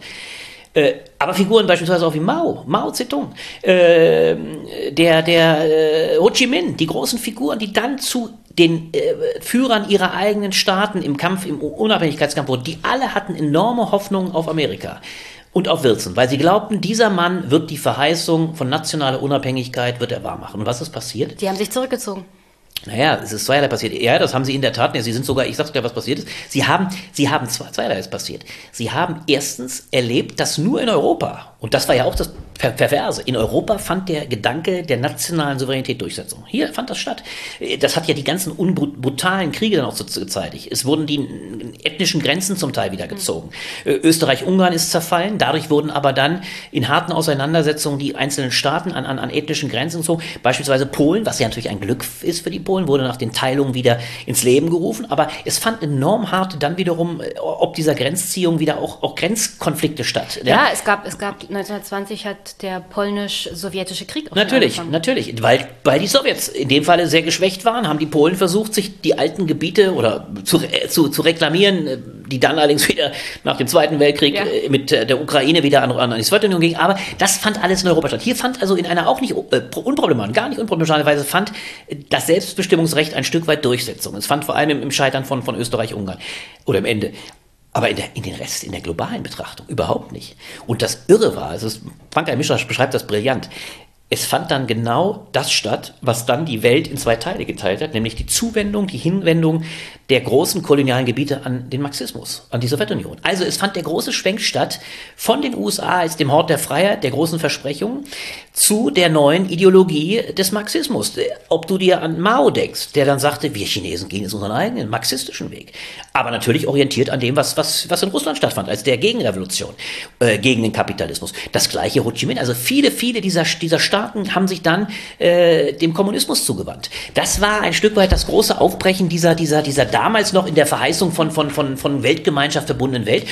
Und das Allerverrückteste war ja dann auch natürlich, das haben wir ja auch nie vergessen, dass sich Wilson, wie ich habe es beschrieben, ja selber aus dem Völkerbund zurückzog. Und so ja, ist der, er hatte keine ja, Wahl. Weil er hatte keine Wahl, die, die Macht war nicht mehr da. Und so ist dieses ganze Gebilde, das ja die erste Idee war einer, einer vereinheitlichten Welt. Später nach dem Zweiten Weltkrieg war es dann ja zumindest mit den Vereinten Nationen dann erfolgreicher. Aber leider erleben wir heute das Scheitern. Aber, aber dieses, diese Idee hat dann eben ihre Ausstrahlung total verloren und sie schlug ins Gegenteil um. Das ist, das ist eine irre Geschichte. Deswegen, das Buch hat mir echt die Augen geöffnet vor ein paar Jahren, wo ich merkte, guck an, es ist eben äh, Versailles und all diese, die waren nämlich alle dabei. In den ganzen Verhandlungen in Versailles. Ja, es, War, es gab ja, Versailles, es gibt aber auch jede Menge Vororte von Paris. Saint-Germain, alle Überall. diese Verhandlungen, alle Ja, ja. Diese, diese Aufteilung. Es, es war ja nicht nur äh, die Friedensverhandlungen beziehungsweise die Nachkriegsordnung mit Deutschland und äh, die entsprechenden Reparationszahlungen.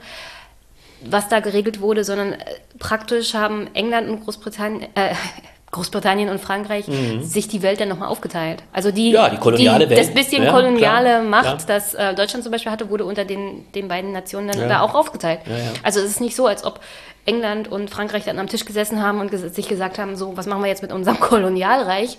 Äh, wir geben den Völkern mehr, mehr Souveränität, sondern die haben genauso weitergemacht wie davor, ja. nur mit noch ein bisschen mehr Territorium. Klar, und, und, und dann natürlich im Folge dessen auch äh, Palästina, das hat sich dann später äh, herausgestellt, der Teilungsplan, also mit, mit Israel und diesen Überlegungen, Ansiedlung äh, der Juden in Palästina, das war natürlich auch konfliktträchtig, da steckte ungemein viel, viel Sprengstoff in all diesen Entscheidungen. Und du sagst Aber dass man das alles diese, in, halt in diesen Vororten von Paris gemacht ja, da hat. waren die alle nicht. Und ich meine, und das Interessante ist nur, ja, die kamen ja alle. Man hat das, wenn man das las, diese Berichte konnte man ja letzten Jahre auch immer wieder lesen. Die, die, die, die ganzen Diplomaten warteten regelrecht. Irres Beschreibung, warteten darauf, dass sie vorgeladen würden. Also auch gerade die der, der, der dritten Welt, wie wir es dann zeitlich nennen, äh, oder eben äh, des globalen Südens, wie wir heute politisch korrekter sagen würden, die warteten, dass man endlich mit ihnen spricht. Die versuchten natürlich auch diplomatisch äh, vorzudringen, aber keine Chance. Die alten Kolonialmächte haben die Welt unter sich aufgeteilt, gar keine Frage. Also das ist, das ist schon, äh, schon wirklich äh, dramatisch und du hast völlig recht, die, die Folgen sehen wir bis heute. Die fragen natürlich, äh, wo, wo, wo wirkt das koloniale Erbe nach? Und wenn wir es bloß jetzt natürlich äh, global machen, dann müsste man wahrscheinlich jetzt noch einen größeren Sprung machen. Äh, dann sind wir natürlich nur zwingenderweise gleich bei, dem, bei der Großauseinandersetzung zwischen Iran und den Vereinigten Staaten. Es ist ja heute wiederum auf der anderen Seite in einer anderen Weise dramatisch. Wir erleben heute gerade, dass der Rückzug der letzten Ordnungsmacht, also der Ordnungsmacht nach 45, der größten Ord Ordnungsmacht, übrigens immer nur in Anführungszeichen, weil sie genauso viel Unordnung zum Teil erzeugt, also der Vereinigten Staaten, dass dieser Rückzug der Vereinigten Staaten wiederum dazu führt, dass wir mit, mit ungeheuren Nachfolgeauseinandersetzungen der regionalen Kräfte, Iran gegen Saudi-Arabien und dem Einflussversuchen neuer regionaler Player, ob es die Sowjets sind, also diese, äh, jetzt ist es natürlich Russland, ja, die Chinesen, genau, dass wir mit neuen imperialen Auseinandersetzungen regionaler Art es zu tun haben, die, die genau dieses Vakuum eher jetzt betrachten. Also der, ne? Ja, die, die, die Frage ist, inwiefern zieht sich die USA zurück? Denn auf der einen Seite wollen sie sich zurückziehen, so sieht das aus. Also wirklich Soldaten investieren in die Re- Region wollen sie nicht mehr. Schon, schon vor Trump war ja das. Feeling in der Bevölkerung. Also wir wollen da nicht mehr, dass irgend noch so ein Soldat stirbt. Also gebt uns, uns euer Öl, aber wir wollen Ja, da nichts das investieren. Öl. Das ist, das ist, der große Zäsur ist ja, dass selbst das, sie selbst das Öl nicht mehr in dem Maße brauchen. Das ist der eigentliche große Schnitt. Die, die Möglichkeiten des Frackings haben die USA so derartig unabhängig gemacht von, von externen Öllieferungen, dass die sogenannte Carter-Doktrin, dass man Nahost braucht, dass man letztlich diesen Ort braucht, dass man da auch nie letztlich die regionale Vorherrschaft aufgibt, nicht mehr des Öls wegen wichtig ist. Es geht eher um, wenn dann noch um strategische Verortung, aber die siehst du ja gerade, denk an den Rückzug aus Syrien. Das war ja das zweite große Ereignis vom letzten Jahr das Land ist quasi den, den Russen äh, überlassen worden oder sagen wir es den Syrern im Zusammenspiel. Ja? Also vor allem durch Assad. Die Iraner So. haben da auch ihren, ihren Iraner Claim. Auch absolut, die haben ihren Claim und sind natürlich genauso Akteure in allen möglichen Bereichen. Aber die, die Bereitschaft der Amerikaner, überhaupt noch Manpower zu investieren und zu sagen, so, wir sind auch bereit, große Kriege zu führen. Da hast du völlig recht, ist natürlich schon unter Obama massiv zurückgegangen. Obama hat, das ist, ist ja nochmal, darf man sich ja auch äh, durchaus daran erinnern, diesen Krieg, den Drohnenkrieg, hat Obama massiv intensiviert. Also diese neue Er Form hat der ihn praktisch Kriegsführung. erfunden. Also unter der, erfunden? also Ja. unter der Ja, äh, Obama, ja, unter der Obama-Regierung wurde diese Art der asymmetrischen Kriegsführung, diese Drohnenmorde, äh, der, m, dermaßen ausgebaut, Ja, klar. Äh, dass immer wieder Strategen gesagt haben, also bedenkt, mhm. Obama ist hier acht Jahre, was passiert denn danach mit dem Zeug? Mhm. Und dann wurde Trump Präsident und keiner hat irgendwie die Absicht, das irgendwie einzustellen. Also diese Art von Kriegsführung, Töten von in irgendeiner Art und Weise Terroristen oder politischen Gegnern, mhm das ist jetzt die Welt, in der wir leben. Naja, das ist ja aber auch eine Logik, äh, man muss es mal da wiederum zuspitzen, es ist eine Logik des Wertes des Menschenlebens in westlichen Gefilden. Also, hart gesprochen, ein Land äh, wie äh, beispielsweise selbst Russland, äh, wo noch immer über Jahre ja äh, die Eltern gar nicht wussten, wo ihre Soldaten zum Teil das Leben verloren haben. Oder andere Staaten sind in der Lage, ihre, also autoritär geführte Staaten sind in der Lage, ihre Soldaten sonst wohin zu schicken. Und dann obendrein möglicherweise noch post, also national, äh, wenn sie noch, noch mit, mit Ideologie aufgepeitscht werden, ja, dann ist dieses Land natürlich in der Lage, solche Kriege zu führen. Bei uns ist der Wert jedes Lebens, was ja eine große Errungenschaft ist, so hoch verankert, dass die erste Frage an Deutschland war und sofort die Debatte, die hier geführt wurde, was machen wir mit unseren Soldaten? Muss man sich vorstellen. Hätte doch keine, kein Imperium, hätte nach einem solchen GAU wie mit dem, mit dem, mit dem Krieg jetzt, äh, mit der Ermordung von Soleimani, hätte äh, durch die USA, hätte sofort gefragt, ja, was machen wir mit unseren Soldaten? Die werden wir abziehen. Das zeigt doch nur, welchen Wert ein menschliches Leben hat in dem, im Westen. Das, das ist das Dilemma natürlich auch einer Demokratie und des Westens. Er ist bei weitem nicht so sehr in, die, in der Lage, seine äh, Bürgerinnen und Bürger zu opfern, gegebenenfalls äh, in einem Krieg, wie es Diktatoren in der Lage sind. Das heißt, das ist eine strategische Unterlegenheit. Deswegen darf man bei dieser Drohnenfrage, man kann das immer moralisch anklagend formulieren. Man darf aber leider auch nicht vergessen, dass es eine Errungenschaft äh, postnationalistischer, postheroischer Gesellschaften ist. Weil ja, diese ist Gesellschaft, vor allem eine Errungenschaft der Post-Zweiter Weltkrieg. Also Errungenschaft in Anführungszeichen immer. Nicht falsch. Also, also wenn, eine, eine, wenn man eine, eine, wenn, wenn man eine westliche Gesellschaft hat, und dazu gehört ja auch Russland, ja. wenn man eine solche Gesellschaft hat, die auf so brutale Art und Weise einen Krieg geführt hat, dann geht das, glaube ich, auch in, also ich glaube, das geht so in, in einen über. Naja, man könnte es doch genauso gut also anders Es ist, du, es ist eine all, allgegenwärtige. Also ich kann es ich kann's schwer beschreiben, wie sich das anfühlt. Es ist halt naja, permanent anwesend, was so ein Krieg bedeutet. Also ich glaube, ja. man, man hat 1945 hier in den Straßen sind Menschen gestorben, Menschen sind in den, in den Bunkern gestorben, es mhm. wurden vergewaltigt und ermordet, unter anderem auch von der Roten Armee, mhm. aber auch von den Alliierten. Also mhm. ist ja nicht so, dass irgendjemand hier unschuldig aus dem Krieg rausgegangen ist. Und wenn man sowas als Gesellschaft oder als Nation erlebt hat, ist es, glaube ich, schwieriger, so einen Krieg nochmal zu führen, als naja, aber guck mal, das Gegenbeispiel, das ist sicher richtig, die, die Lesart, das war ja auch die große Errungenschaft, nach 45 für, Bund, für die Bundesrepublik stand darin nie wieder Krieg. Das war die erste große Konsequenz. Übrigens auch deswegen natürlich, das ist, muss man sich auch bewusst machen, historisch ist die Lage in allen anderen Staaten völlig anders, weil die Amerikaner den Krieg als siegreich bestritten hm. haben, weil die Franzosen am Schluss gesiegt haben, weil vor allem übrigens auch die Russen ihn als siegreich bestritten haben. Ja, die Amerikaner so, haben aber danach hauptsächlich im Guerillakriegen auf, die, auf den Deckel bekommen und haben, Sie haben Gewalt, ja, deswegen war Vietnam der große Einschnitt ja. für die Amerikaner und da hat es ja auch dann eine gewaltige Zäsur gegeben, weil mit Vietnam die Amerikaner gesagt haben, wir werden nie wieder einen Krieg mit Freiwilligen führen, weil der Protest im eigenen Lande so und dann kam die fatale Lösung, das ist ja auch eine zweite Konsequenz. Hast du eine Armee, die Einsatzarmee ist, ja, möglicherweise sogar gedungene Armee, wenn du an, wenn du an die, an die, an die, ähm, na, wie heißt die, der Franzosen, die, ähm, na, die, die, hm. Fremd, die Fremdenlegion die denkst, das sind Leute, die sind gekauft. Die kannst du, und der, bei, bei den Amerikanern war es ja zum Teil genauso. Die hatten ihre Privatarmee, Söldnerarmeen. Wir gehen, wir gehen heißt, zurück ins absolut, Mittelalter. Ja, natürlich. Aber das ist alles die Möglichkeit, dann wieder Kriege zu führen. Du bezahlst die Leute ordentlich, dann sind sie auch bereit, ihr Leben zu lassen. Oder, jetzt sage ich es noch deutlicher, Guck dir doch mal Russland an. Russland hat im Zweiten Weltkrieg, die Sowjetunion, Millionen, ich glaube in die 20, ist glaube ich über 20 mhm. Millionen Russen und, und Sowjets gestorben. Die Konsequenz war bloß leider eine völlig andere. Ich meine, die haben den Krieg als gewonnen begriffen. Aber sie haben natürlich mit einer solchen Brutalität auch ihre Soldaten behandelt bis heute. Ja, äh, noch im Kalten Krieg noch viel schlimmer. Ich habe das mal, das war mit das Erschreckende, was ich mitgekriegt, die Zahlen der toten Soldaten in der Sowjetunion gingen in den, in den Friedenszeiten in die Zehntausend. Das waren Selbstmorde. Die haben sich, die haben so, wurden mit solcher Brutalität in die, in die, in die Armee gezwungen und behandelt, übrigens an, an die entlegensten Orte. Da gab es ganze Untersuchungen, die dann auch unter, unter Jelzin eingelegt wurden. Das heißt, da ist die Konsequenz nicht gewesen. Wir hatten so unendlich viel Tote.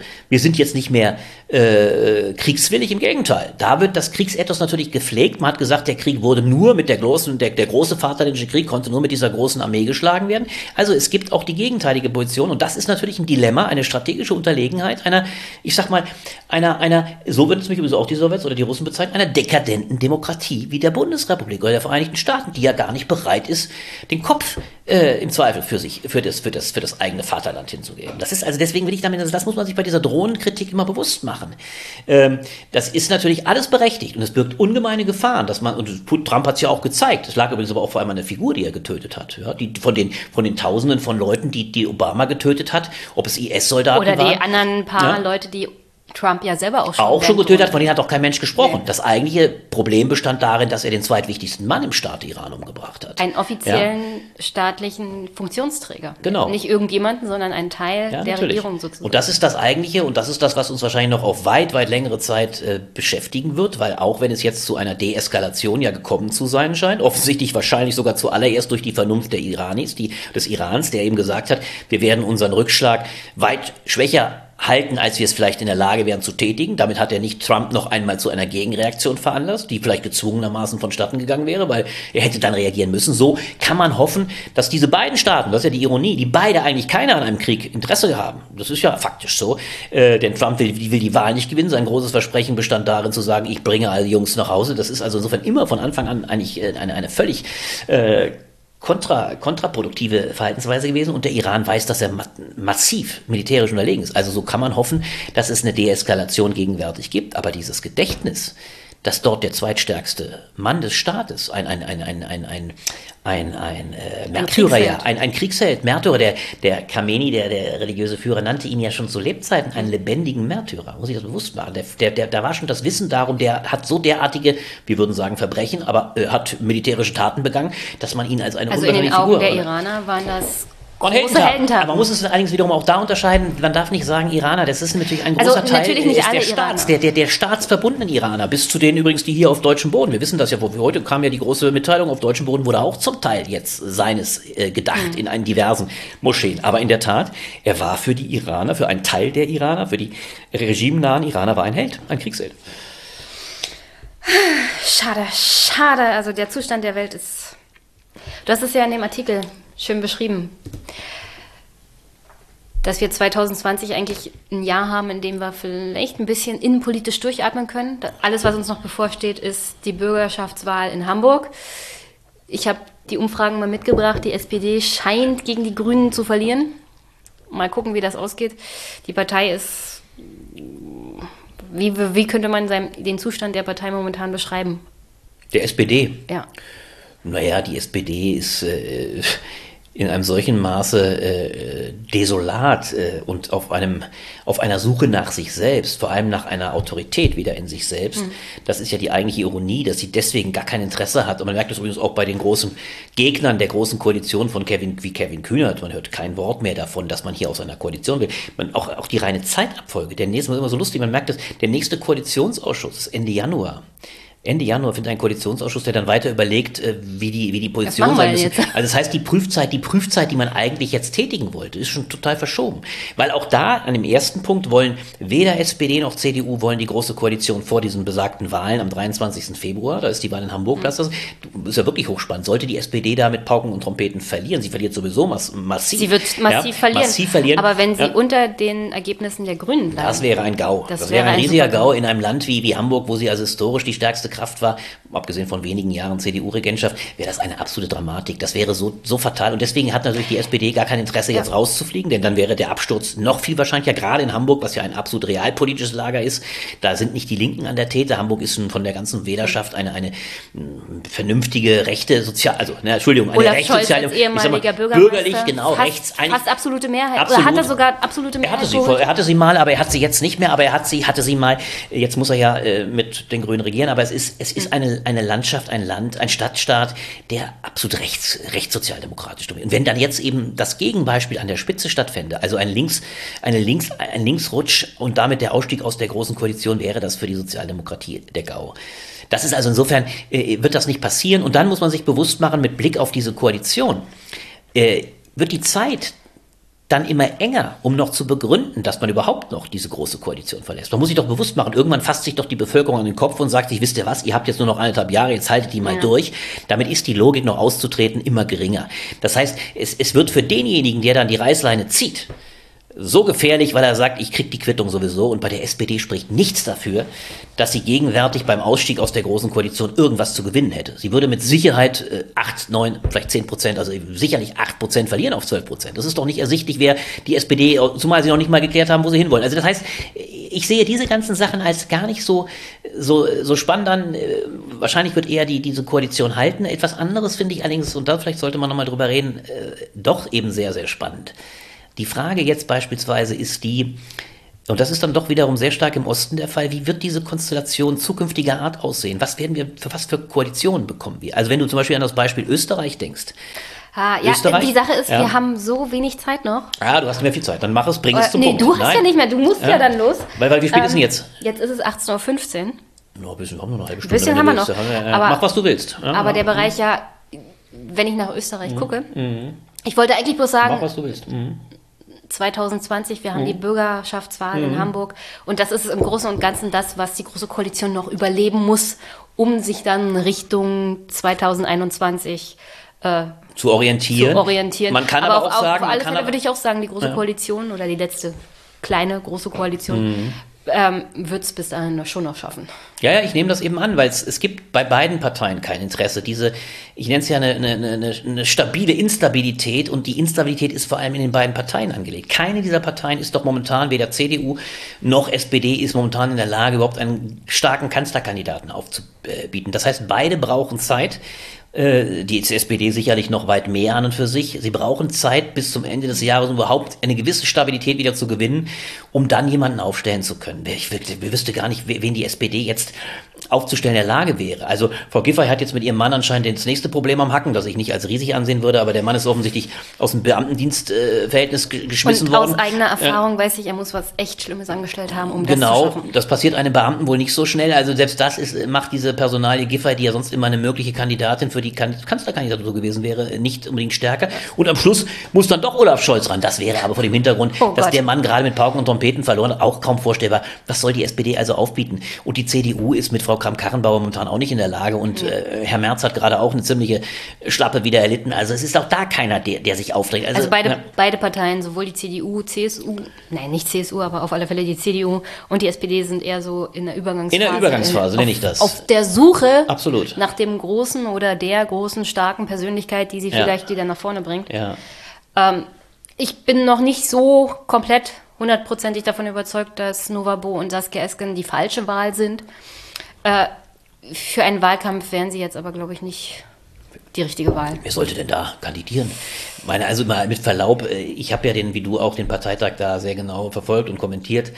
Man war ja beglückt, als die beiden zwei Reden gehalten haben, die nicht äh, katastrophal waren. Sie waren solide, sie waren ordentlich, aber keiner von den beiden hat irgendwie mal ernsthaft Chancen, die Bevölkerung mitzunehmen. Bei Frau Esken mit ihren Verlautbarungen über das Jahr, das will ich gar nicht nochmal alles ansprechen, ob zu Leipzig-Konnewitz, ob zu der großen Debatte um, um den Kinderchor, alles lag derartig neben der Meinung der Mehrheit. Und ein Stück weit muss die SPD schon auch, und ich meine übrigens nicht nur der Meinung der Mehrheit, sondern ich meine auch neben dem, was eigentlich vernünftigerweise eine Chefin einer Volkspartei sagen sollte, zum Gewaltmonopol, zu Leipzig, da lag sie derartig daneben mit ihren Einschätzungen. Äh, bewusst übrigens auch, um nach links zu signalisieren, hier, ich mache mal, äh, gebe euch ein Zeichen, ich werde mich hier besonders kritisch verhalten. Ich glaube, dass sie damit letztlich in vielerlei Hinsicht, äh, bei, bei, beim WDR war es genauso, da hat sie sich also sehr schnell äh, gegen äh, Buro gestellt und, und und, und, und, und äh, Sympathie für das, für das Opa, äh, Oma-Lied äh, gebracht. Das kann man machen, wenn man eine linke Splitterpartei sein will. Das kann die Linkspartei sich alles leisten. Aber wenn du eine Bevölkerungsmehrheit erreichen willst, dann wirst du damit nicht Parteivorsitzender, äh, wirst du damit nicht Kanzler, Parteivorsitzender, wirst du auch keine Kanzlerkandidat werden. Also ich sehe die, ich sehe die Sympathiewerte, die Zustimmungswerte für, gerade für Saskia Esken, die nie hoch waren, ziemlich im Sturz begriffen. Und bei, bei Novabo, äh, Norbert Walter Bruns, halte ich das sowieso für eine ziemliche Projektionsfläche. Mhm. Der ist von Anfang an so gehypt worden, worden, weil natürlich Kevin vor allem, Kevin Kühnert ihn als die, die Inkarnation des, des Robin Hood begriff und so, aber das sind beides keine Figuren, die nur überhaupt erstmal jetzt in der Lage wären, bundespolitisch auszustrahlen. Jetzt müssen sie erstmal versuchen, ihren eigenen Laden, das Ganze wie die Brandhaus zusammenzuhalten, zu sehen, dass sie Boden gewinnen. Also das ist ein, ein langer, langer weiter Weg. Also das sehe ich nicht. Und das macht ja eben auch das Dilemma der SPD aus. Ähm, jetzt, das hat ja, wie gesagt, Kevin Kühner, wir sprachen wir nach dem Wahl, nach der Wahl sprachen wir noch gar nicht drüber. Nee, das hat Kevin Kühner natürlich auch sofort begriffen. Das ist ja das eigentliche Phänomen. Kevin Kühnert war es ja, der sofort umgeschaltet hat. In dem Augenblick, wo die Wahl von den beiden klar war, wäre der normale Schritt gewesen zu sagen, so gerade übrigens auch als Juso-Chef, jetzt aber raus. Das haben wir versprochen, das haben wir auch mit den beiden durchgesetzt, aber was hat Kevin Kühner sofort begriffen? Wenn jetzt wir rausgehen, äh, und quasi den, den, dann ist meine Karriere vorbei. Ich will das gar nicht kritisieren. Nein, es ist auch die SPD. Nein, es ist, auch ja, die SPD am Ende. Er hat ja, ja, sofort begriffen, ist, wenn die er ist SPD. Natürlich, er ist ja, ein, ein, sehr intelligenter Machtpolitiker und er durchschaut das schon, das Ganze. Er ist ein Stratege und er hat sofort natürlich begriffen, wenn wir in diesem desolaten Zustand, nachdem der Wahltag die ganze Partei erledigt, das Establishment erledigt. Es war ein Wahlsieg gegen das gesamte Partei-Establishment. Es waren alle erledigt in dem Augenblick. Und wenn dann mit und der. Wenn man sich dann, alleine die Wahl der Beisitzer anguckt, wer da alles abgewatscht wurde. Ja, natürlich, allesamt. Und es, es war ja sogar da auch auf dem Parteitag noch ein, eine, eine, eine ganz dann auch wiederum clevere, rein strategische Überlegung, dann zu sagen, ja, dann weiten wir gleich die, die Stellvertreter noch auf, damit Hubertus Heil noch reinkommt. Also, oder übrigens vielleicht auch sogar Kevin Kühner selber, denn es war offensichtlich nicht ganz klar, entgegen, ob er, ob er gewählt Kurs, wird. Ja. Äh, entgegen dem Kurs der Konsolidierung der Partei, die an, an in Angesicht der fatalen finanziellen Lage der Partei unbedingt ja. notwendig gewesen wäre. Ja, aber er hat eben gesagt, wir werden dann eben, um die Leute bei der Stange zu halten, äh, hm. da werden wir sehen, dass wir auch Hubertus Heil ins Boot holen. Wir müssen sehen, dass wir alle zusammenbleiben. Ja. Ich habe damals ja gesagt, böser Begriff, aber die Reihen dicht geschlossen. Also die, die SPD hat sofort begriffen, wenn wir jetzt die, die Realos nicht zusammenhalten, und das war ja die große Frage, ob Olaf Scholz überhaupt mitmacht. Man hätte ja auch annehmen können, der schmeißt den ganzen Mist hin. Äh, obwohl er natürlich auch äh, meines Erachtens mit der Hauptverantwortlich ist für das Scheitern, weil er gar nicht hätte kandidieren dürfen. Aber das hat Kevin Kühner sofort begriffen. Mhm. Und ich äh, sehe das nicht, dass, dass da irgendeiner noch aus der Führungsriege für den Ausstieg trommelt. Das ist, das, denen ist ja. der Schock, denen ist der Schreck, auch den, den, den, den, den, den, den, äh, den Ausstiegsleuten ist der Schrock, der Schreck so in die Glieder gefahren, dass sie jetzt nur noch ein Interesse daran haben, Konsolidierung, äh, rein zusammenhalten und dann sehen, wie wir irgendwie äh, mit Herbst, Winter nächsten Jahres in den, in den Wahlkampf kommen. Jetzt kriege ich die Kurve hoffentlich, weil, wie gesagt, 2020 eher ein langweiliges Jahr für Innenpolitik. Hoffentlich fällt mir das nicht auf die Füße. Nein, da sage ich nur einen Satz. Das mache ich jetzt mal ganz kurz. Es wird eben deswegen an einem Punkt, da lass uns bald mal drüber ja. widersprechen, bin ja gerne, freue mich drauf, das nächste Gespräch. Es wird in einem Punkt eben wirklich richtig spannend werden. Und das ist die Frage, weil wir das auch schon mit Blick auf 2021 diskutieren, wie zeichnen sich zukünftige Koalitionen ab? Mhm. Ja, also wird es Ramelow zum Beispiel, wenn Ramelow gewählt wird, wird es erstmal nicht eine Minderheit, wird es eine Minderheitsregierung. Oder es wird eben doch so etwas geben, was es aber jetzt ersichtlich nicht geben darf, weil die CDU Mehrheit dagegen ist, also vor allem das, das, das, das Adenauerhaus. Es darf nicht so etwas geben, offensichtlich wie eine neue Konstellation von, von Regierung. Und das wird spannend. Sind das, sind das neue Konstruktionen, wo man nicht mehr über klassische Koalitionen spricht, sondern eben wie beispielsweise dieses Irrsinnsding in Österreich, ein Wahnsinn, ja, wo die Grüne Partei zugestimmt hat, zu sagen, so auf der Migrationsebene dürf, darf die FPÖ selber eigenständig sich, wenn wir nicht mitmachen wollen, ihren Koalitions-, also ihren, ihren, ihren Regierungspartner so. Das heißt, da findet so etwas statt wie eine völlige Aufteilung der Welten. Das nannten die Österreicher ja, Herr Kurz war es persönlich, das ist das Beste aus zwei Welten. Aber was bedeutet das? Dann findet es sowas statt, die Grünen machen ihren Teil, die machen Ökologie im ökologischen Sektor, da hat man hohe Vorgaben. Aber wenn es um Migration geht und wir kommen mit den Grünen nicht überein, dann können wir im Zweifel mit der FPÖ regieren. Das heißt, eine, eine, eine ganz irre Vorstellung von, von, von Koalition. Das ist dann nicht mehr ein Projekt als Koalition, sondern es gibt unterschiedliche Projektchen und die macht man möglicherweise mit anderen. Das, das Gleiche wird, kann man sich ja, leisten, wenn man eine Partei hat wie die Grünen ähm, und die FPÖ in Österreich. Ja. Wo die Grünen eher sehr schwach sind. Das könnte man in Deutschland zum Beispiel auf genau. Bundesebene nicht, die, die weil die Grünen eine ganz andere Absolut, deswegen haben die Grünen haben die ganz haben. große Gefahr gewittert und haben sich total absentiert. Ist ja bemerkenswert. Alle haben, die, die Schwarz-Grünen hatten und die Grünen natürlich auch große Hoffnung. Oh, toll, Österreich strahlt nach Deutschland, tolle Sache. Oh, Aber was da jetzt gefährlich. strahlt, na eben, was jetzt strahlt, ist natürlich fatal. Deswegen haben die Grünen sich in einer Weise. Das geht mit uns gar nicht zurecht. Ja, aber ich will nur sagen, das ist ein, ein, ein Steinchen, äh, das wird auch ein, mein nächster Text wahrscheinlich sein, äh, das ist ein Steinchen von neuen Überlegungen, wie überhaupt Regierung zustande kommt. Das andere Beispiel ist eben Thüringen, wo ein, ein Althans, äh, Althaus sagt, der Ex-Minister sagt, so, wir müssen jetzt neue Konstellationen denken und wenn wir das eben dann auch Projektregierung nennen, was bedeutet, man ist sich keineswegs in allem grün und einer Meinung, sondern man macht, deswegen müsste man es eigentlich Projekteregierung nennen, man macht einzelne Projekte aus, mit denen man zusammenarbeiten kann. Deswegen nennen wir das dann nicht mehr als ein Projekt, die Koalition, sondern das sind kleine Projekte, die führen wir gemeinsam aus, aber mehr verbindet uns nicht. Das ist eine völlig neue Konstellation und das soll dann eben sogar eine Regierung mit der Linkspartei möglich machen. Was kriegt denn der Wähler dann überhaupt noch? Wenn er nicht abschätzen kann, wenn ich diese Partei wähle, wenn ich die CDU oder die Grünen wähle, dann kriege ich auf alle Fälle beim Thema zum Beispiel Migration diese Politik, weil sie sich auf eine bestimmte Linie einigen müssen sondern ich wähle jetzt eine Partei und weiß am Ende nicht, was bei dieser Projektkonstellation bei rumkommt, bei welchem Thema. Das ist ja genau das Problem, das haben wir schon seit längerem. In dem Maße, in dem sich die Lager auflösen, die alten Konstellationen, linkes Lager, Rot-Rot-Grün nicht mehr mehrheitsfähig ist, im Bund schon sowieso nicht, aber woanders auch nicht mehr. Wir haben ja fast nichts mehr in der Richtung. In dem, abgesehen von, von, von, äh, von Berlin, in Thüringen ist jetzt ja auch gescheit. Es gibt kaum, es gibt keine Rot-Rot-Grüne Möglichkeit mehr. In dem Augenblick müssen andere Parteien in das andere Lager springen. Und damit ist eben dieser klassische Projektcharakter von Koalitionen ad acta. Geschichte. Und seitdem weiß man in der Tat kaum mehr, was man kriegt. Es ist ja alles denkbar. Und deswegen ist dieser neue Gedanke der, okay, dann schmelzen wir die Erwartungen auch riesig ab. Dann, dann, guckt man halt, was geht.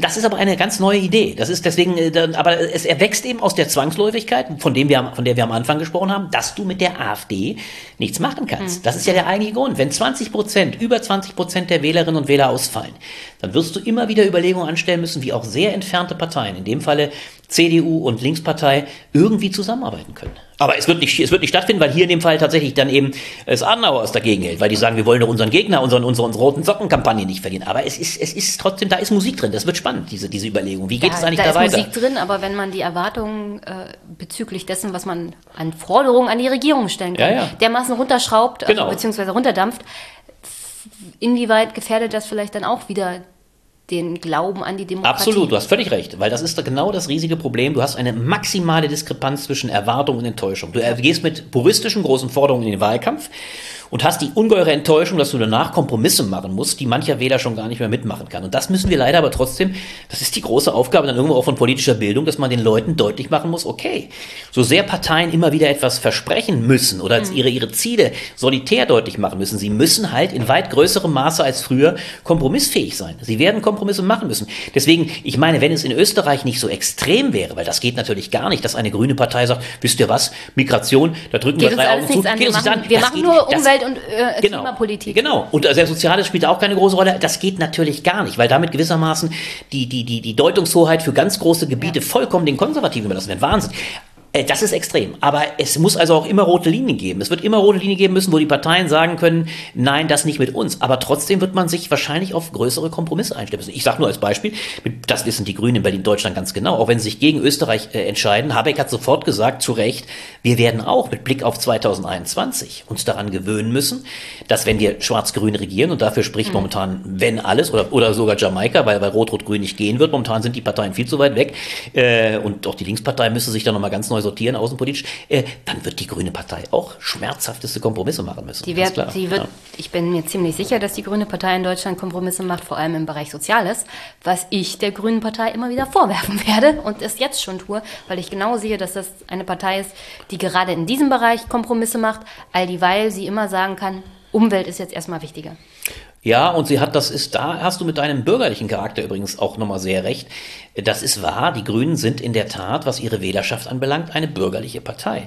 Und weit, weit bürgerlicher, saturierter als viele andere Parteien. Und das hat natürlich auch die Klimapolitik vielleicht sogar nochmal, also die starke Fokussierung nochmal verstärkt. Das ist ein Thema vor allem stark der bürgerlichen Schichten.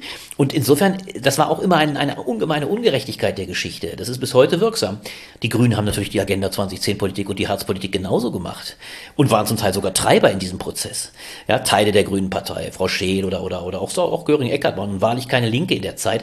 So, das wurde danach ein bisschen. Aber diese, diese, diese Stoßrichtung der Grünen Partei in dieser Zeit als Treiber und übrigens als allererster damals noch, das ist das lustigste, die lustigste Anekdote, weil er wieder aufgetaucht ist, wie heißt er denn noch? Damals, da wurde er Funktionär bei Mars, Herr Berninger, Matthias Berninger, das war, wirst dich gar nicht mehr erinnern, ja, das war der, das war die treibende Kraft der Realos 1998, absoluter äh, Hintersasse von, von Joschka Fischer, jung, damals war er 20, war der jüngste Abgeordnete, war also ein absoluter Ehrgeizling und Karrierist. Und der wurde danach, und das ist ja lustig, er wurde danach, nachdem er also dann Staatssekretär unter Kühners wurde und ein absoluter Hardcore-Realo gewissermaßen, also absolut die Agenda-Sachen waren alle seine, seine Sache und Strecke, der wurde danach äh, Lobbyist beim Mars, beim Mars, beim Mars. Und jetzt kommt die größte Pointe, da war er jahrelang in den USA und jetzt ist er plötzlich wieder aufgetaucht und weißt du, was er jetzt ist?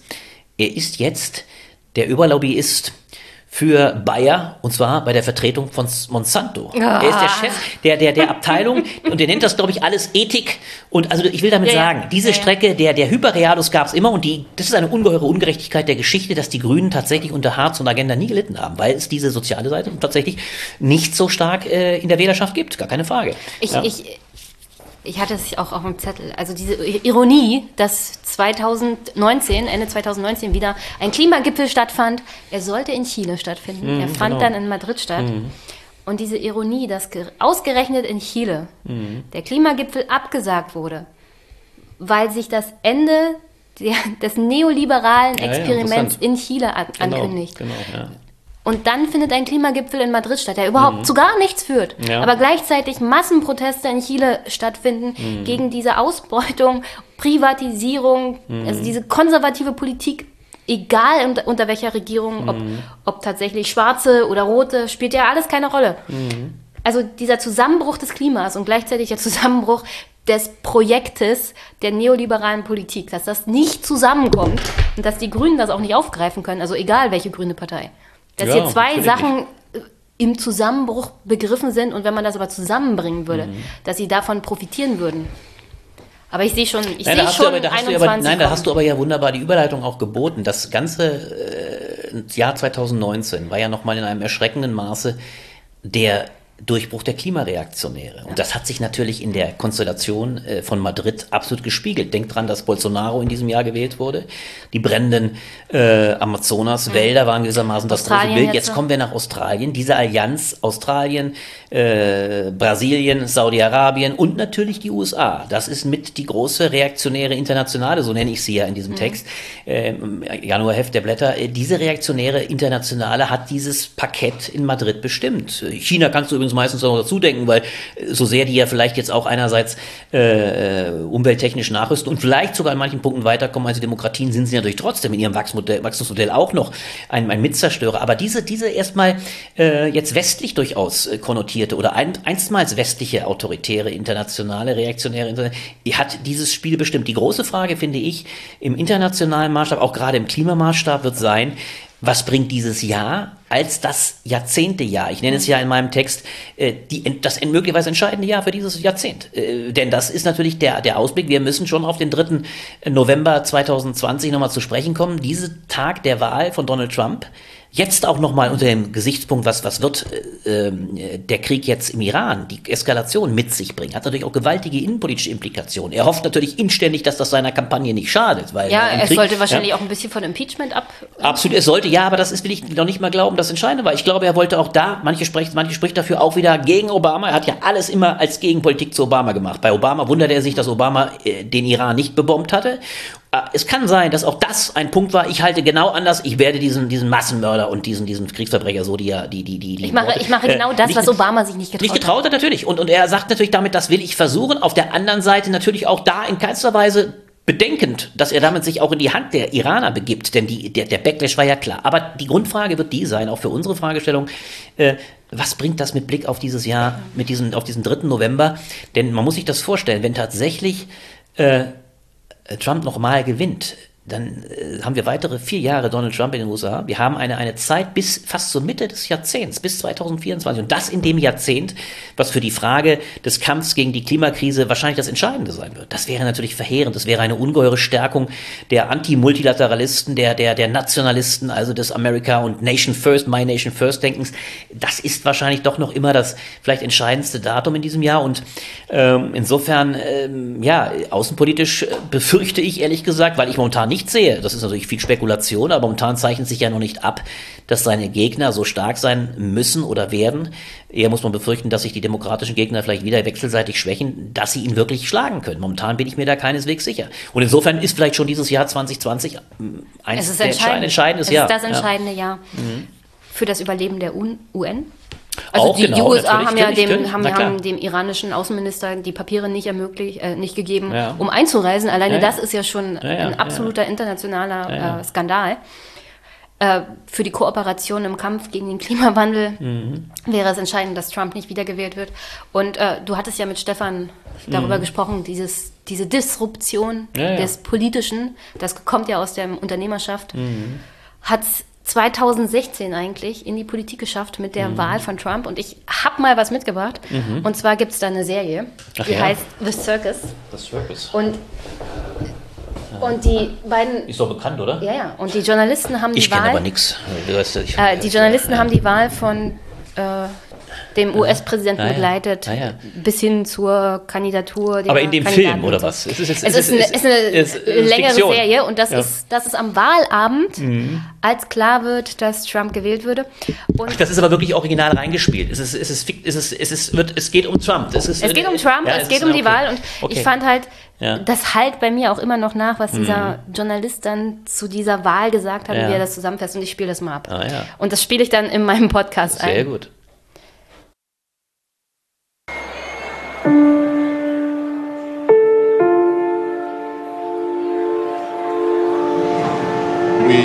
just got word that Pennsylvania has been called for Donald Trump. She's at 268 electoral votes. By any rational calculation, it's over for her. The star power of their surrogate clearly uh, did not do what they had hoped it would. I think the Comey letter was extremely hurtful to her. It's, uh, it's frankly astounding. What did everybody get wrong? I mean, the polls were just wrong. This was the year of bipartisan, ecumenical, populist rage. And it was enough that the figure of Donald Trump was able to marshal that populist outrage and engineer a hostile takeover of the Republican Party. Bernie Sanders on the left was able to marshal that populist rage and nearly beat Hillary Clinton in the Democratic nomination fight on the back of widespread outrage and anger at Democrats, at Republicans, at Washington, at Wall Street, at the Fortune 500, at the mass media, at every major establishment, institution in the country. People are fucking pissed off. And the main reckoning of this campaign is going to be with all of us motherfuckers who have not had a handle on that for about half the country. Their lives have sucked for the last 25 years, while all the rest of us have been doing fine. They have no real hope that their lives are going to get better. And their attitude was, you know what? That guy is risky. But doing the same thing over and over again for another 20 years that we did for the last 20 years and didn't fix anything, that's risky too. And I'm willing to take these risks and just roll a fucking stick of dynamite into Washington, D.C. and blow the motherfucker up and see where the rubble falls.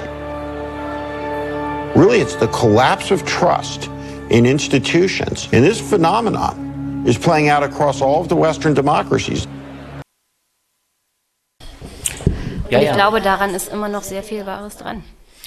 Ja, ja, natürlich. Das ist äh, genau die Lesart gewesen. Äh, ich gegen das Establishment, ich gegen Washington, also Trump. Ich gegen Äh, das System. Das wir System. sprengen alles in die Luft. Ja. Keine Ahnung, wie es danach aussieht. Aber Ja, es oder kann sagen nur wir so zumindest, dass, äh, ja, wir nehmen das Risiko ein, das, äh, so haben's ja, hat er es ja gesagt. Das andere Risiko haben wir die letzten 25 Jahre erlebt. Jetzt will ich lieber dieses Risiko riskieren, dass ich eben nicht vom Establishment äh, regiert werde, das mich auch, und das darf man ja leider nicht unterschätzen, das eben auch ungeheuer historisch versagt hat. Das ist ja das Dilemma.